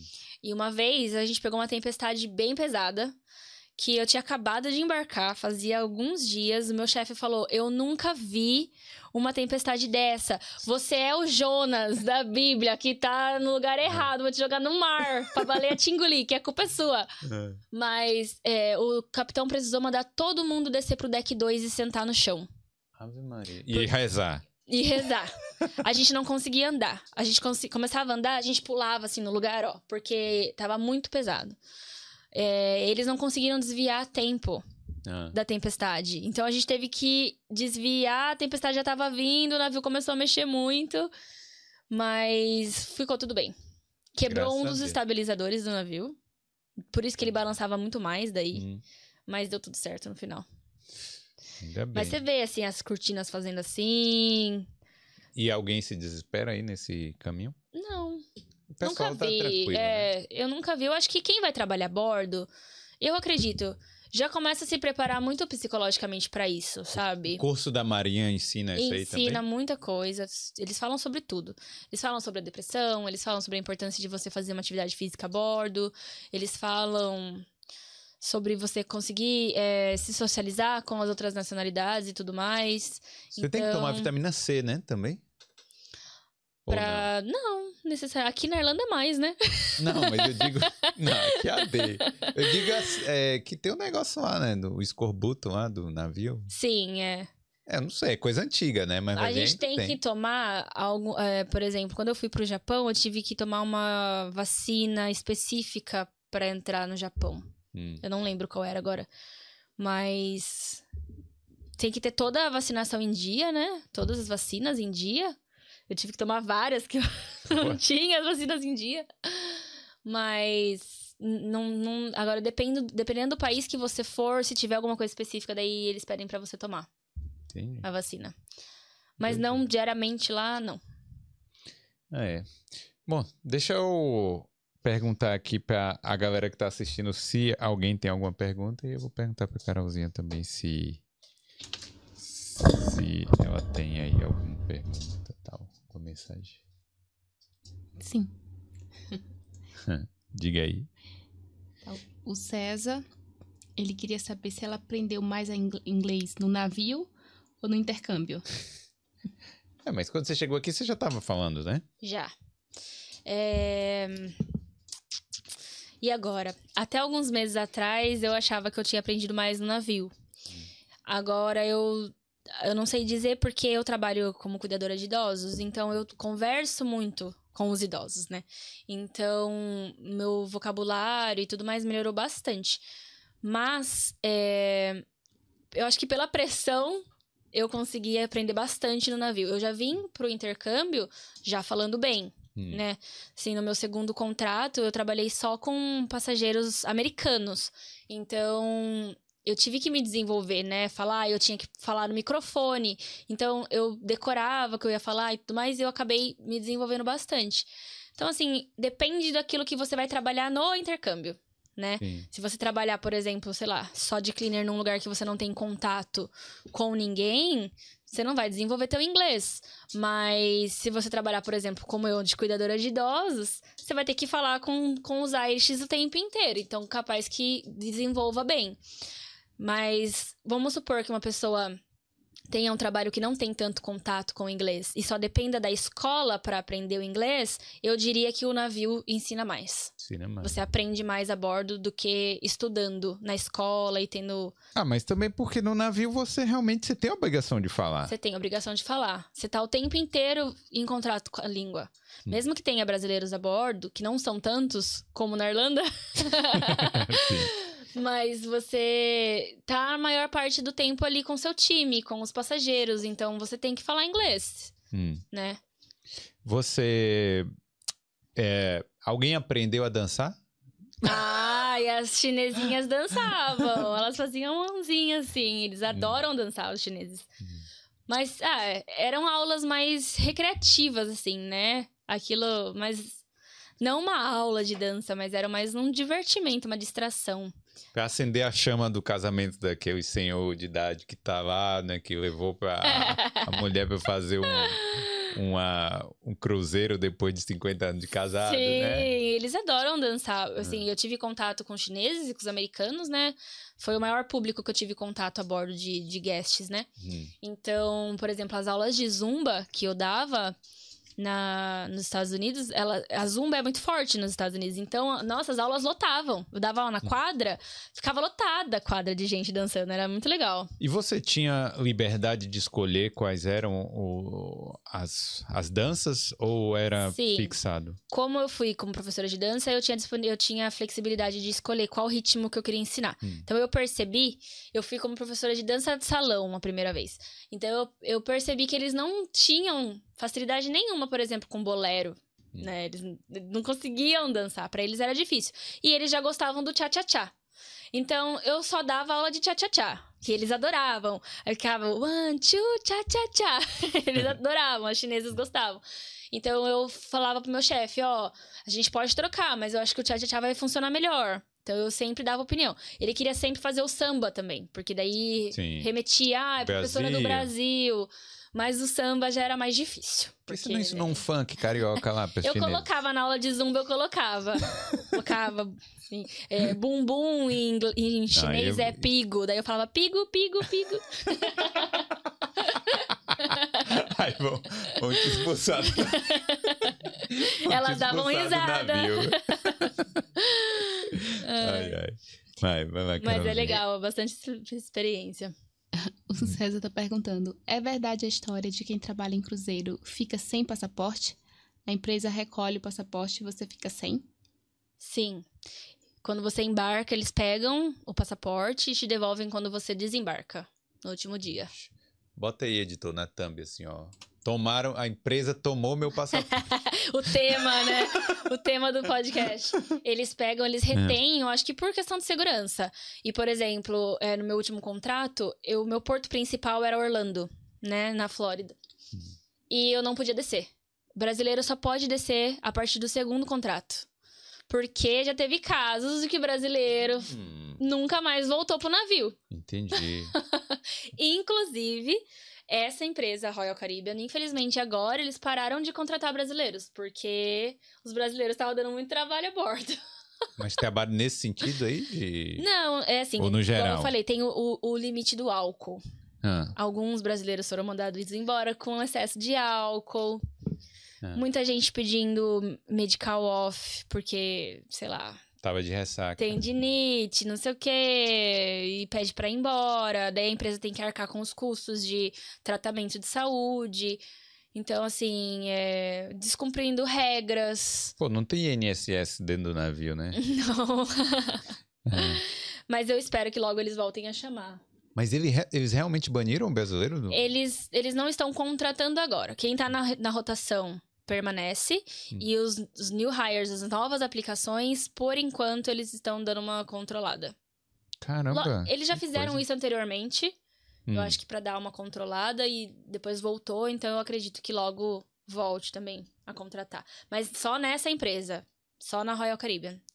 Outras empresas contratam brasileiro normalmente. Entendi. Pô, mas o brasileiro, de modo geral, é trabalhador, né? E quer mostrar serviço, né? Sim. É, é eu acredito que eu acho os brasileiros bem trabalhadores.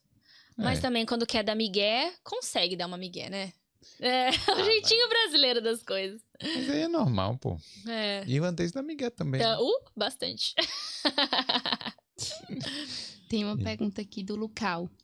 Hum. O que tem disponível para a tripulação quando não estão trabalhando? Tem academia ou algum tipo de lazer? É, fala um pouquinho aí do lazer aí. Tem, é, tem academia, né? A gente pode acessar as academias de crew member, que tem basicamente todos assim os aparelhos, é bem boa. E também eles dão alguns horários que eles disponibilizam a academia dos passageiros. Então, geralmente é depois das 10 da noite, daí a gente pode acessar a academia dos passageiros. E, como eu falei, eles fazem bastante festa temática. Então, por exemplo, na Independência do Brasil, hum. aí eles fazem a festa brasileira, faz bolo com com a bandeira do Brasil, faz comida brasileira, já tentaram fazer feijoada a bordo. E aí deu certo? ah, ficou bom. O chefe era brasileiro, então ah, bom, ficou ok.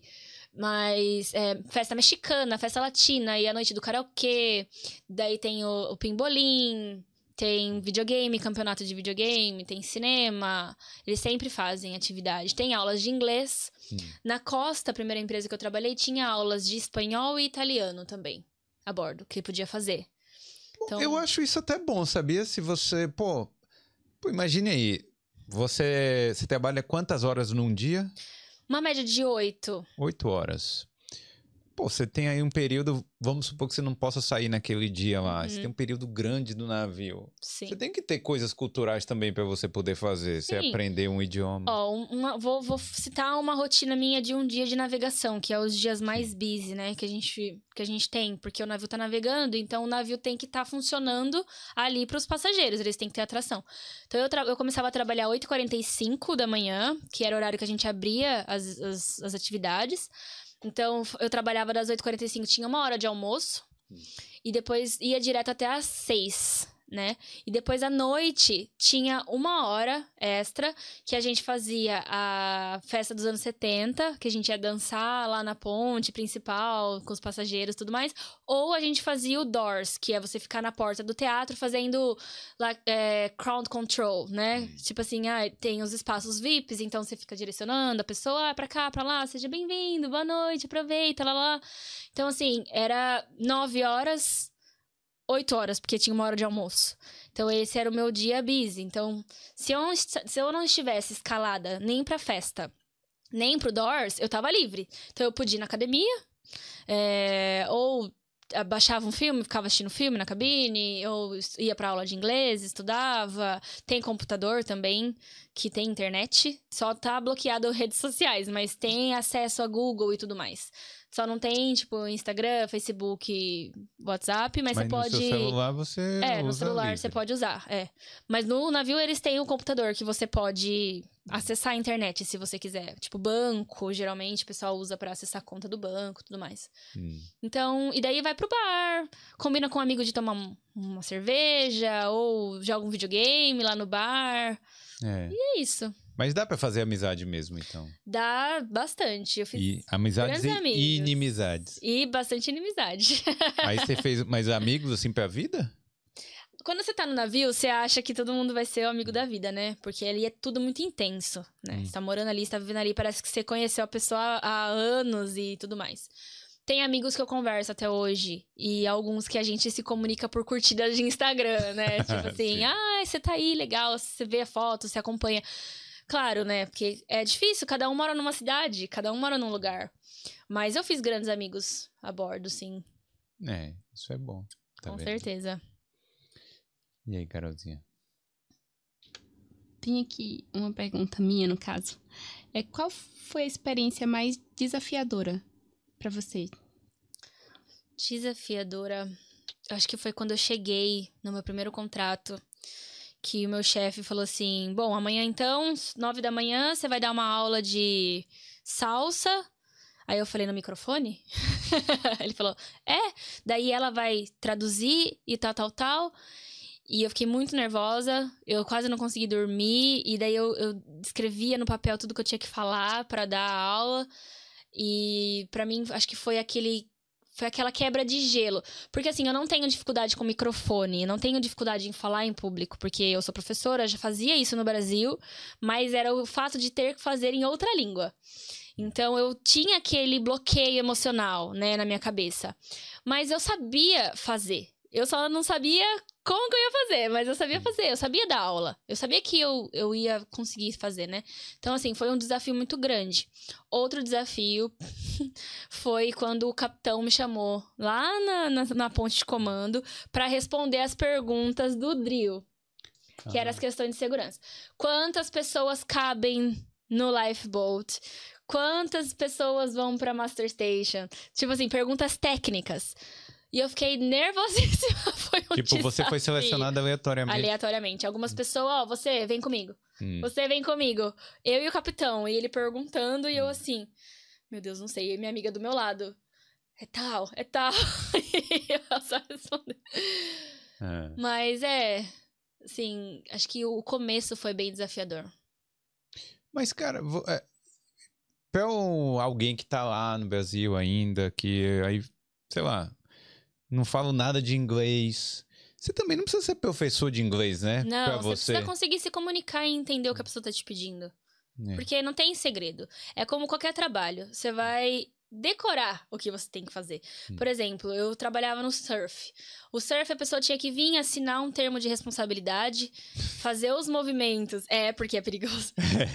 fazer os movimentos de aquecimento, que eram, hum. que eram obrigatórios fazer, e ela ia pra fila para fazer. Então, o que, que eu tinha que fazer? A pessoa chegava em mim: Oi, tudo bem? Bom dia. Você pode ler as instruções, por favor? Ela leu as instruções. Você tem alguma pergunta? Não. Então, assina aqui para mim. É. Hum. E próximo. Você pode ler para mim? Então, fica automático, assim como qualquer outro trabalho. Você começa a decorar o que você tem que fazer. Só que se teu chefe te pedir uma coisa que não tá no script, você tem que entender o que ele tá te falando. Sim. Então, acho que é o básico da comunicação para você conseguir passar na entrevista e lá você se vira. É. Que foi o que eu fiz. Eu tava, tava preocupada em passar na entrevista. Cheguei lá e eu me virei. Eu me desenvolvi, aprendi, conversei. Eu falava, eu trabalhava com, com os indianos, né? Que eles eram técnicos de som. E eu tinha um amigo que chamava Mayank. E eu falava para ele: se eu falar errado, você me corrige. Toda hora ele falava: My friend. Errado. Tá errado. My friend. It's like this. Daí ele me corrigia. então, assim, as pessoas te ajudam também, né? Não precisa ter tanto medo assim. Não, porque também, eles né? sabem que não é a nossa língua nativa, né? Então, é o básico da comunicação, do entendimento. Mas, ó, quem tá aí no, em casa aí no Brasil e não fala inglês, cara, você tem que aprender inglês. O inglês é, tipo... é, é, a porta inicial para tudo, eu acho, né? Não, Até outra, pro se... intercâmbio. Não, se você quiser ter algum futuro, tô falando sério aqui, Sim. quiser ter algum futuro é, no mundo, né? Você tem que falar inglês, cara. Não é, não fica esperando aí a inteligência artificial, que agora, né, vai, vai ser uma novidade no YouTube mesmo aí. Tá, a gente vai estar tá conversando aqui e já vai ter a tradução, tradução automática, automática, e tal. Mas na, no tete a tete aqui, não na hora de você isso. conversar, cara. E é, é engraçado que, que eu trabalho agora como cuidadora de idosos. Outro dia fui na casa de uma cliente e ela falou para mim assim: ah, é muito difícil porque é, eu acho incrível que as empresas elas contratam mesmo as meninas que estão começando agora na língua, né? Hum. Que é uma, uma oportunidade para elas se desenvolverem na, na, na, língua, né? Mas muitas delas vêm com o inglês bem cru para trabalhar com os idosos. E muitos são pacientes, mas muitos não são. Então, a, a paci essa paciente, no caso, ela não era muito paciente, ela falou para mim: ela tava conversando comigo com o Google Tradutor. ela escrevia e colocava para eu ouvir. Aí eu falei, é muito complicado. Então, por isso que eu acho que assim, até pra pessoa que pensa em fazer um intercâmbio e fala assim: ah, chegando lá eu aprendo. Ok, vai aprender. Mas se ela puder ter um, uma introdução no Brasil, pelo menos de verbos, ou como começar uma conversa básica, pergunta, hum. sabe? Assim, ordem, formação de pergunta, uma coisa básica mesmo, vai ajudar muito. É. Porque é. você já começa com um pontinho a mais, né? Com certeza. Do que começar do zero, é. totalmente. Até na hora de passar na imigração já é melhor. Até na hora de passar na imigração. É. Tem uma pergunta aqui do Igor Cruz, membro do canal. Opa, um salve aí pro Igor Cruz, diga aí. Ele pergunta a Raquel se ela já passou por alguma situação delicada no cruzeiro, como problemas com passageiros. Já. Ixi, Maria. Tô parecendo Faustão aqui. Ixi. Já. Ah, diga aí. É, quando eu tava no, nos Estados Unidos, né? Os, os, americanos, eles são bem mimados, assim, né? Eles não aceitam não. Então... Pô, o cara pagando 100 dólares de gorjeta aí também. É...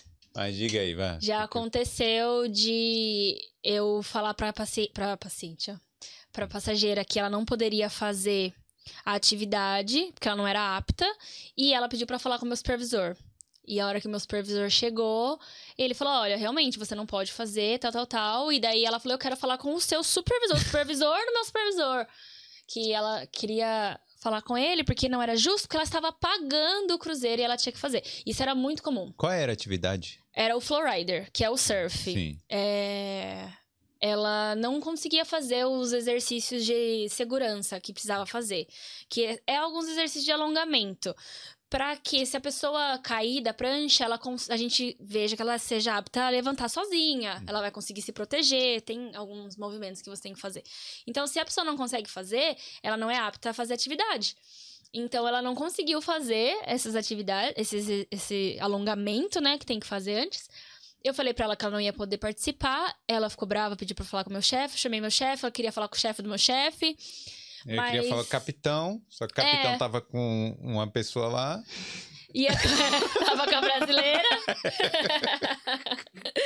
ah. Mas acontecia muito de deles brigarem porque o filho não tinha a idade, uh, o tamanho suficiente para ir na atividade, e daí eles ficavam discutindo com a gente, e a gente tinha que falar desculpa, é o meu trabalho, eu não posso fazer. Não, e o pior é que eu acho que tudo isso é baseado na segurança, né? Tipo, para evitar um problema maior Sim, ainda, o maior. helicóptero, né? Chegar e é lá. engraçado que, por mais que a pessoa esteja ali para fazer férias, para curtir, para se distrair, ela arranja um jeito de, de brigar, né? Hum. Tem que brigar por algum motivo. Porque você fala, meu, a pessoa tá aqui para se divertir, para passar as férias. Às vezes ela planejou esse cruzeiro por tanto tempo, mas chega lá, tem que reclamar de alguma coisa ou falar alguma coisa.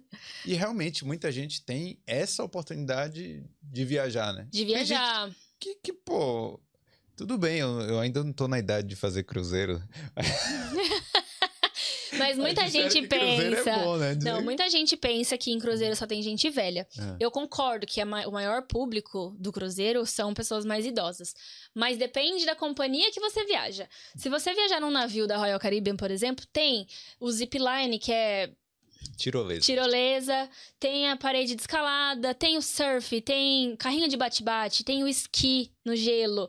É legal, idoso não faz essas atividades, isso é para jovem. Então é gostoso, tem sauna, tem as piscinas. Então assim, depende da companhia. É que se você pegar uma low cost para você viajar, você vai só encontrar gente mais idosa mesmo. Hum. E acontece muito de idosos que preferem morar no navio do que ir para uma nurse home ou morar num asilo ou qualquer coisa do tipo. Pera aí, rapidinho. Morar? Morar. Dá para morar no navio? Mora no navio. Porque o que eles pagariam para morar num asilo, eles ficam a bordo. Porque a bordo tem cassino. E eles adoram cassino. E tem médico. Tem médico, tem bingo. É. Então, tinha um senhor que ele ficou no navio que eu tava, eu acho que, se eu não me engano, uns quatro meses direto. Aí ele desembarcou, porque ele ia fazer alguns exames e tudo mais. E antes de eu desembarcar, ele já tinha voltado. Cara, que então, ele morava lá. Ele morava no navio. E ele não queria cabine com varanda. Ah. Ele morava numa cabine de corredor mesmo. E ele só ia lá com a bengalinha dele, tomava café da manhã, sentava no teatro, ouvia o piano, ficava por ali. Que ideia maravilhosa. E se, e dependendo da rota, o cara ainda vai curtir o sol. Que é só no sol, né? Só no verão essa aí. Sim, é. Então... Isso é uma coisa que muita gente me pergunta. Hum. Quando eu falo que eu embarquei no Japão, eles falam, mas você foi do Brasil pro Japão de navio? Não, eu fui pro Japão de avião, né? Sim. A companhia de navio, eles pagam tudo para você. Então, eles pagam a passagem de avião, eles pagam o hotel para você dormir no primeiro dia, alimentação, eles pagam exatamente tudo.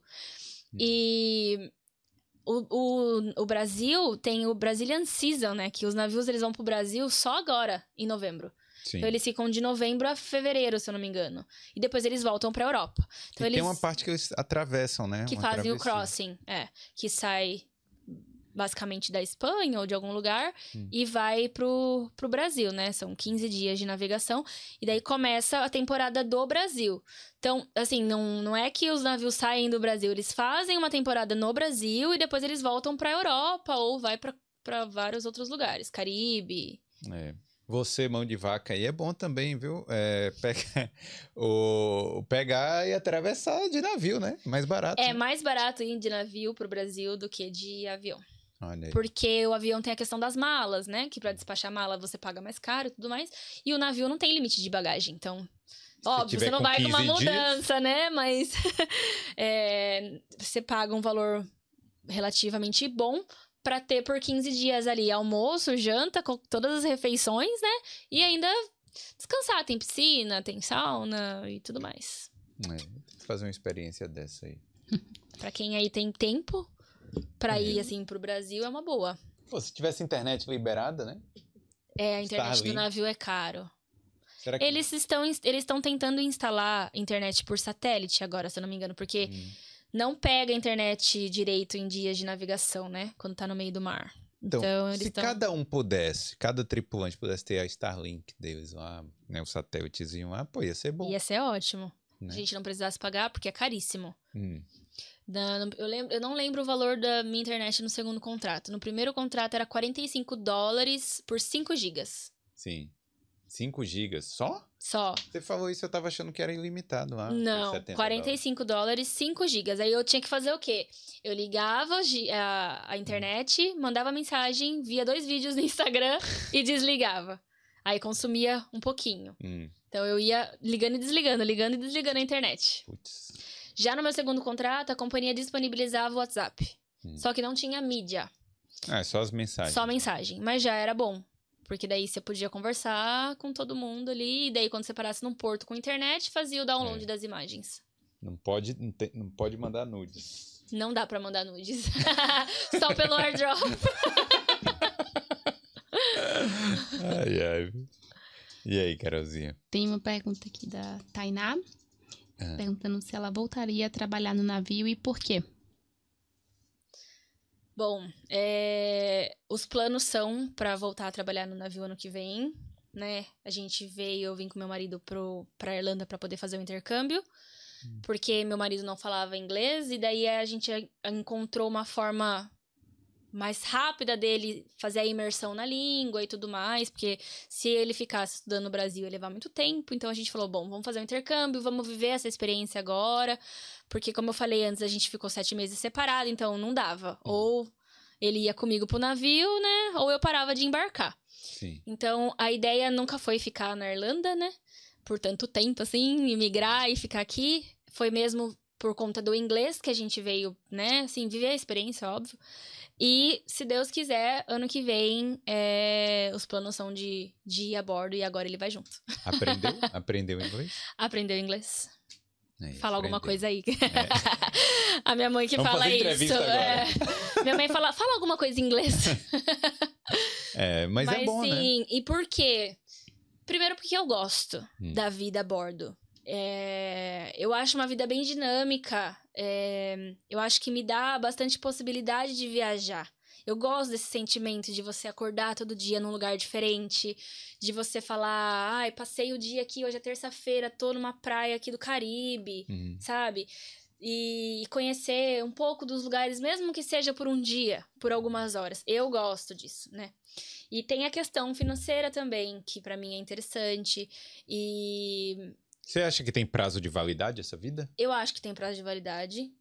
Eu acho que é por um período de tempo. É, porque é cansativo, né? Você tá, hum. trabalha ali todos os dias por sete meses. Então, uma hora que você faz seu pé de meia, muda de plano, vai para outro canto. Depois dos sete meses, você é obrigada a, a descansar, ficar um tempo, tipo, dos sete aos nove meses, né? Sim. Ou você já pode engatar em outro contrato com outra empresa e tal? São sete meses de contrato e 60 dias de férias. As férias não remuneradas. Não é, remuneradas, claro. é. Quando você volta para casa, hum. não tem, não recebe mais nada.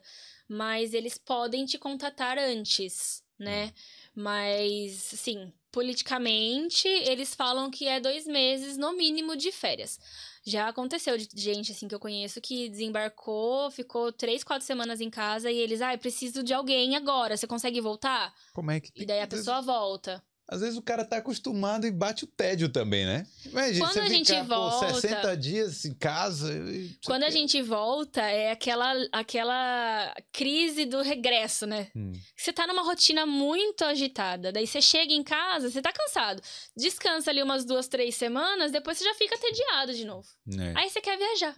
É, é trabalhar viajando para poder viajar mais. Pois é. Não, eu, eu imagino realmente Sim. que seja assim. É, aí vai no médico, come tudo que você tem vontade de comer, rever a família, os amigos, acabou. Você não quer mais é. ficar ali. E outros, seus amigos também tem coisa pra fazer, né? Você não Sim. vai ficar o tempo inteiro a sair. Já não é a mesma coisa, é igual quem mora fora do país, né? Hum. Você vai pro Brasil visitar, você visita todo mundo, um mês ali, ok, você tá legal. Depois você já começa, tá bom, hora de voltar, hora de ir pro meu canto. É vou combinar coisa. com o pessoal lá no Brasil, vou falar assim, ó, vamos todo mundo se ver na mesma hora e depois gente... ficar livre, é. não é não? Melhor coisa, pô. Sim. Eu vou ler a última pergunta aqui do César. Tá. Queria saber também como foi essa transição da vida do navio para o intercâmbio. César é meu fã. beijo, César. Tô brincando. É. É... Bom, foi o que eu falei, né? Eu casei na pandemia.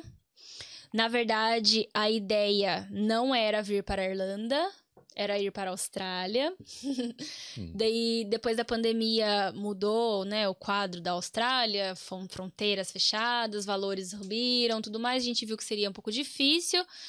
E a gente desistiu um pouco assim da Austrália e ficamos meio sem saber o que fazer. E daí foi quando o navio me chamou para voltar.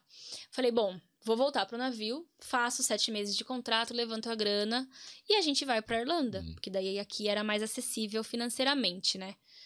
E daí foi por isso, a gente. Daí eu fui pro navio, fiz o um contrato, fiquei sete meses longe, daí a gente veio pra Irlanda para poder estudar. Pro Eric poder pegar um pouquinho mais de, de inglês e tudo mais, ter um contato mais rápido, porque é, a gente queria viver essa experiência, hum. né, de morar fora. Eu nunca tive o sonho de fazer um intercâmbio. Nunca tinha pensado, porque eu nunca tive condições para fazer um intercâmbio, né?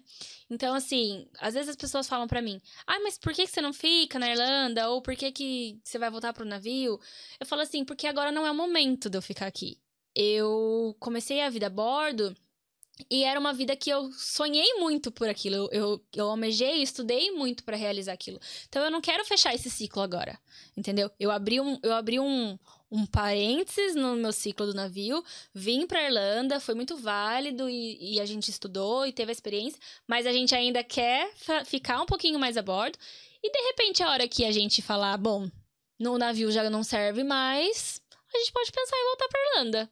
Ou ir para a Austrália. Mas a vida aqui é dinâmica também. também. Também. É. Também. Então... Não é rotineira. É, a vida do intercâmbio não é como você morar no Brasil, que você hum. tem aquela, né, aquela rotina, aquele aquilo tudo aqui, então muitas emoções também acontecem. Sim. Tomou uns ventos na cara aí? É, muitos ventos na cara e chuva. Brigou com o flatmate? Hum. Típico. Ah, mas não era chinesa, não. não, era russo mesmo. Ah, russo? Pô, difícil, né? Sei lá, só os BRICS. Nossa. mas é válido, tudo é válido. É ah. que realmente foi o que eu falei. São ciclos. A gente sabe quando a gente encerra um ciclo e quando a gente não encerra, né? É, também eu, eu, fico às vezes dividida, tipo assim, ai, fico ou não fico, vou ou não vou.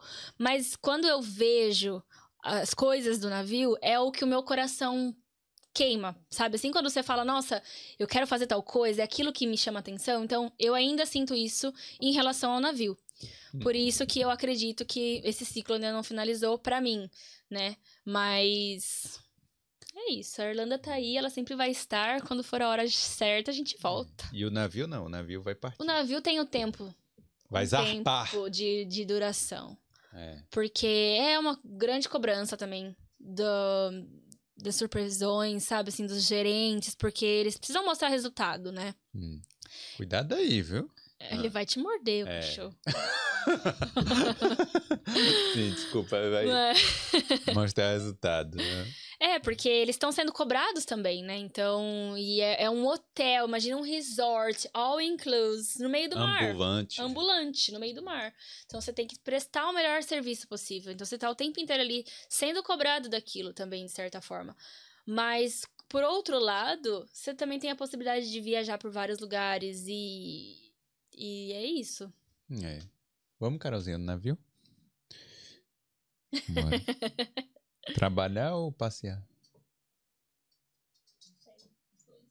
Então, bora. Então é isso. Ó, galera, obrigado aí por ter mandado aí as perguntas. Ó, deixa eu relembrar, galera, deixa o like aí, certo? Se, se não for inscrito aqui, verifica aí e se inscreve, tá certo? Você veio aqui por causa da Raquel. Agora, e aí, Raquel? Então, eu queria te agradecer por ter vindo aqui. Eu Cont- agradeço. contar da pelo sua convite. história. Muito legal, gostei muito aí de saber um pouco mais da vida do navio. Vai ter gente que vai falar, ah, ela romantizou a vida do navio, não sei o que tal. Não, mas foi só É no- só no- escutar só no de finalzinho. novo que eu falei que tudo depende Ela do seu contou tudo. cargo, da sua posição. Os perrengues, os contou as perrengues. coisas boas e as- ruins. É, a galera pode te seguir, como é que faz Pode aí? seguir, underline, hack dias. Hack, R-A-Q R-A-Q dias. Dias. Se tiver alguma pergunta de navio, pode mandar lá? Pode mandar. Manda não. Se quiser saber as agências que para aplicar, para trabalhar a bordo também pode perguntar, que eu Hum. tenho vários nomes de agências.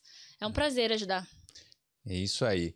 Pô, então obrigado novamente Obrigada. aí. Eu quero te desejar também bastante sucesso aí nessa sua trajetória. Eu sei que não vai ser a Irlanda por enquanto, mas que os navios vão para bons portos, ó. Você viu aí? Gostou aí?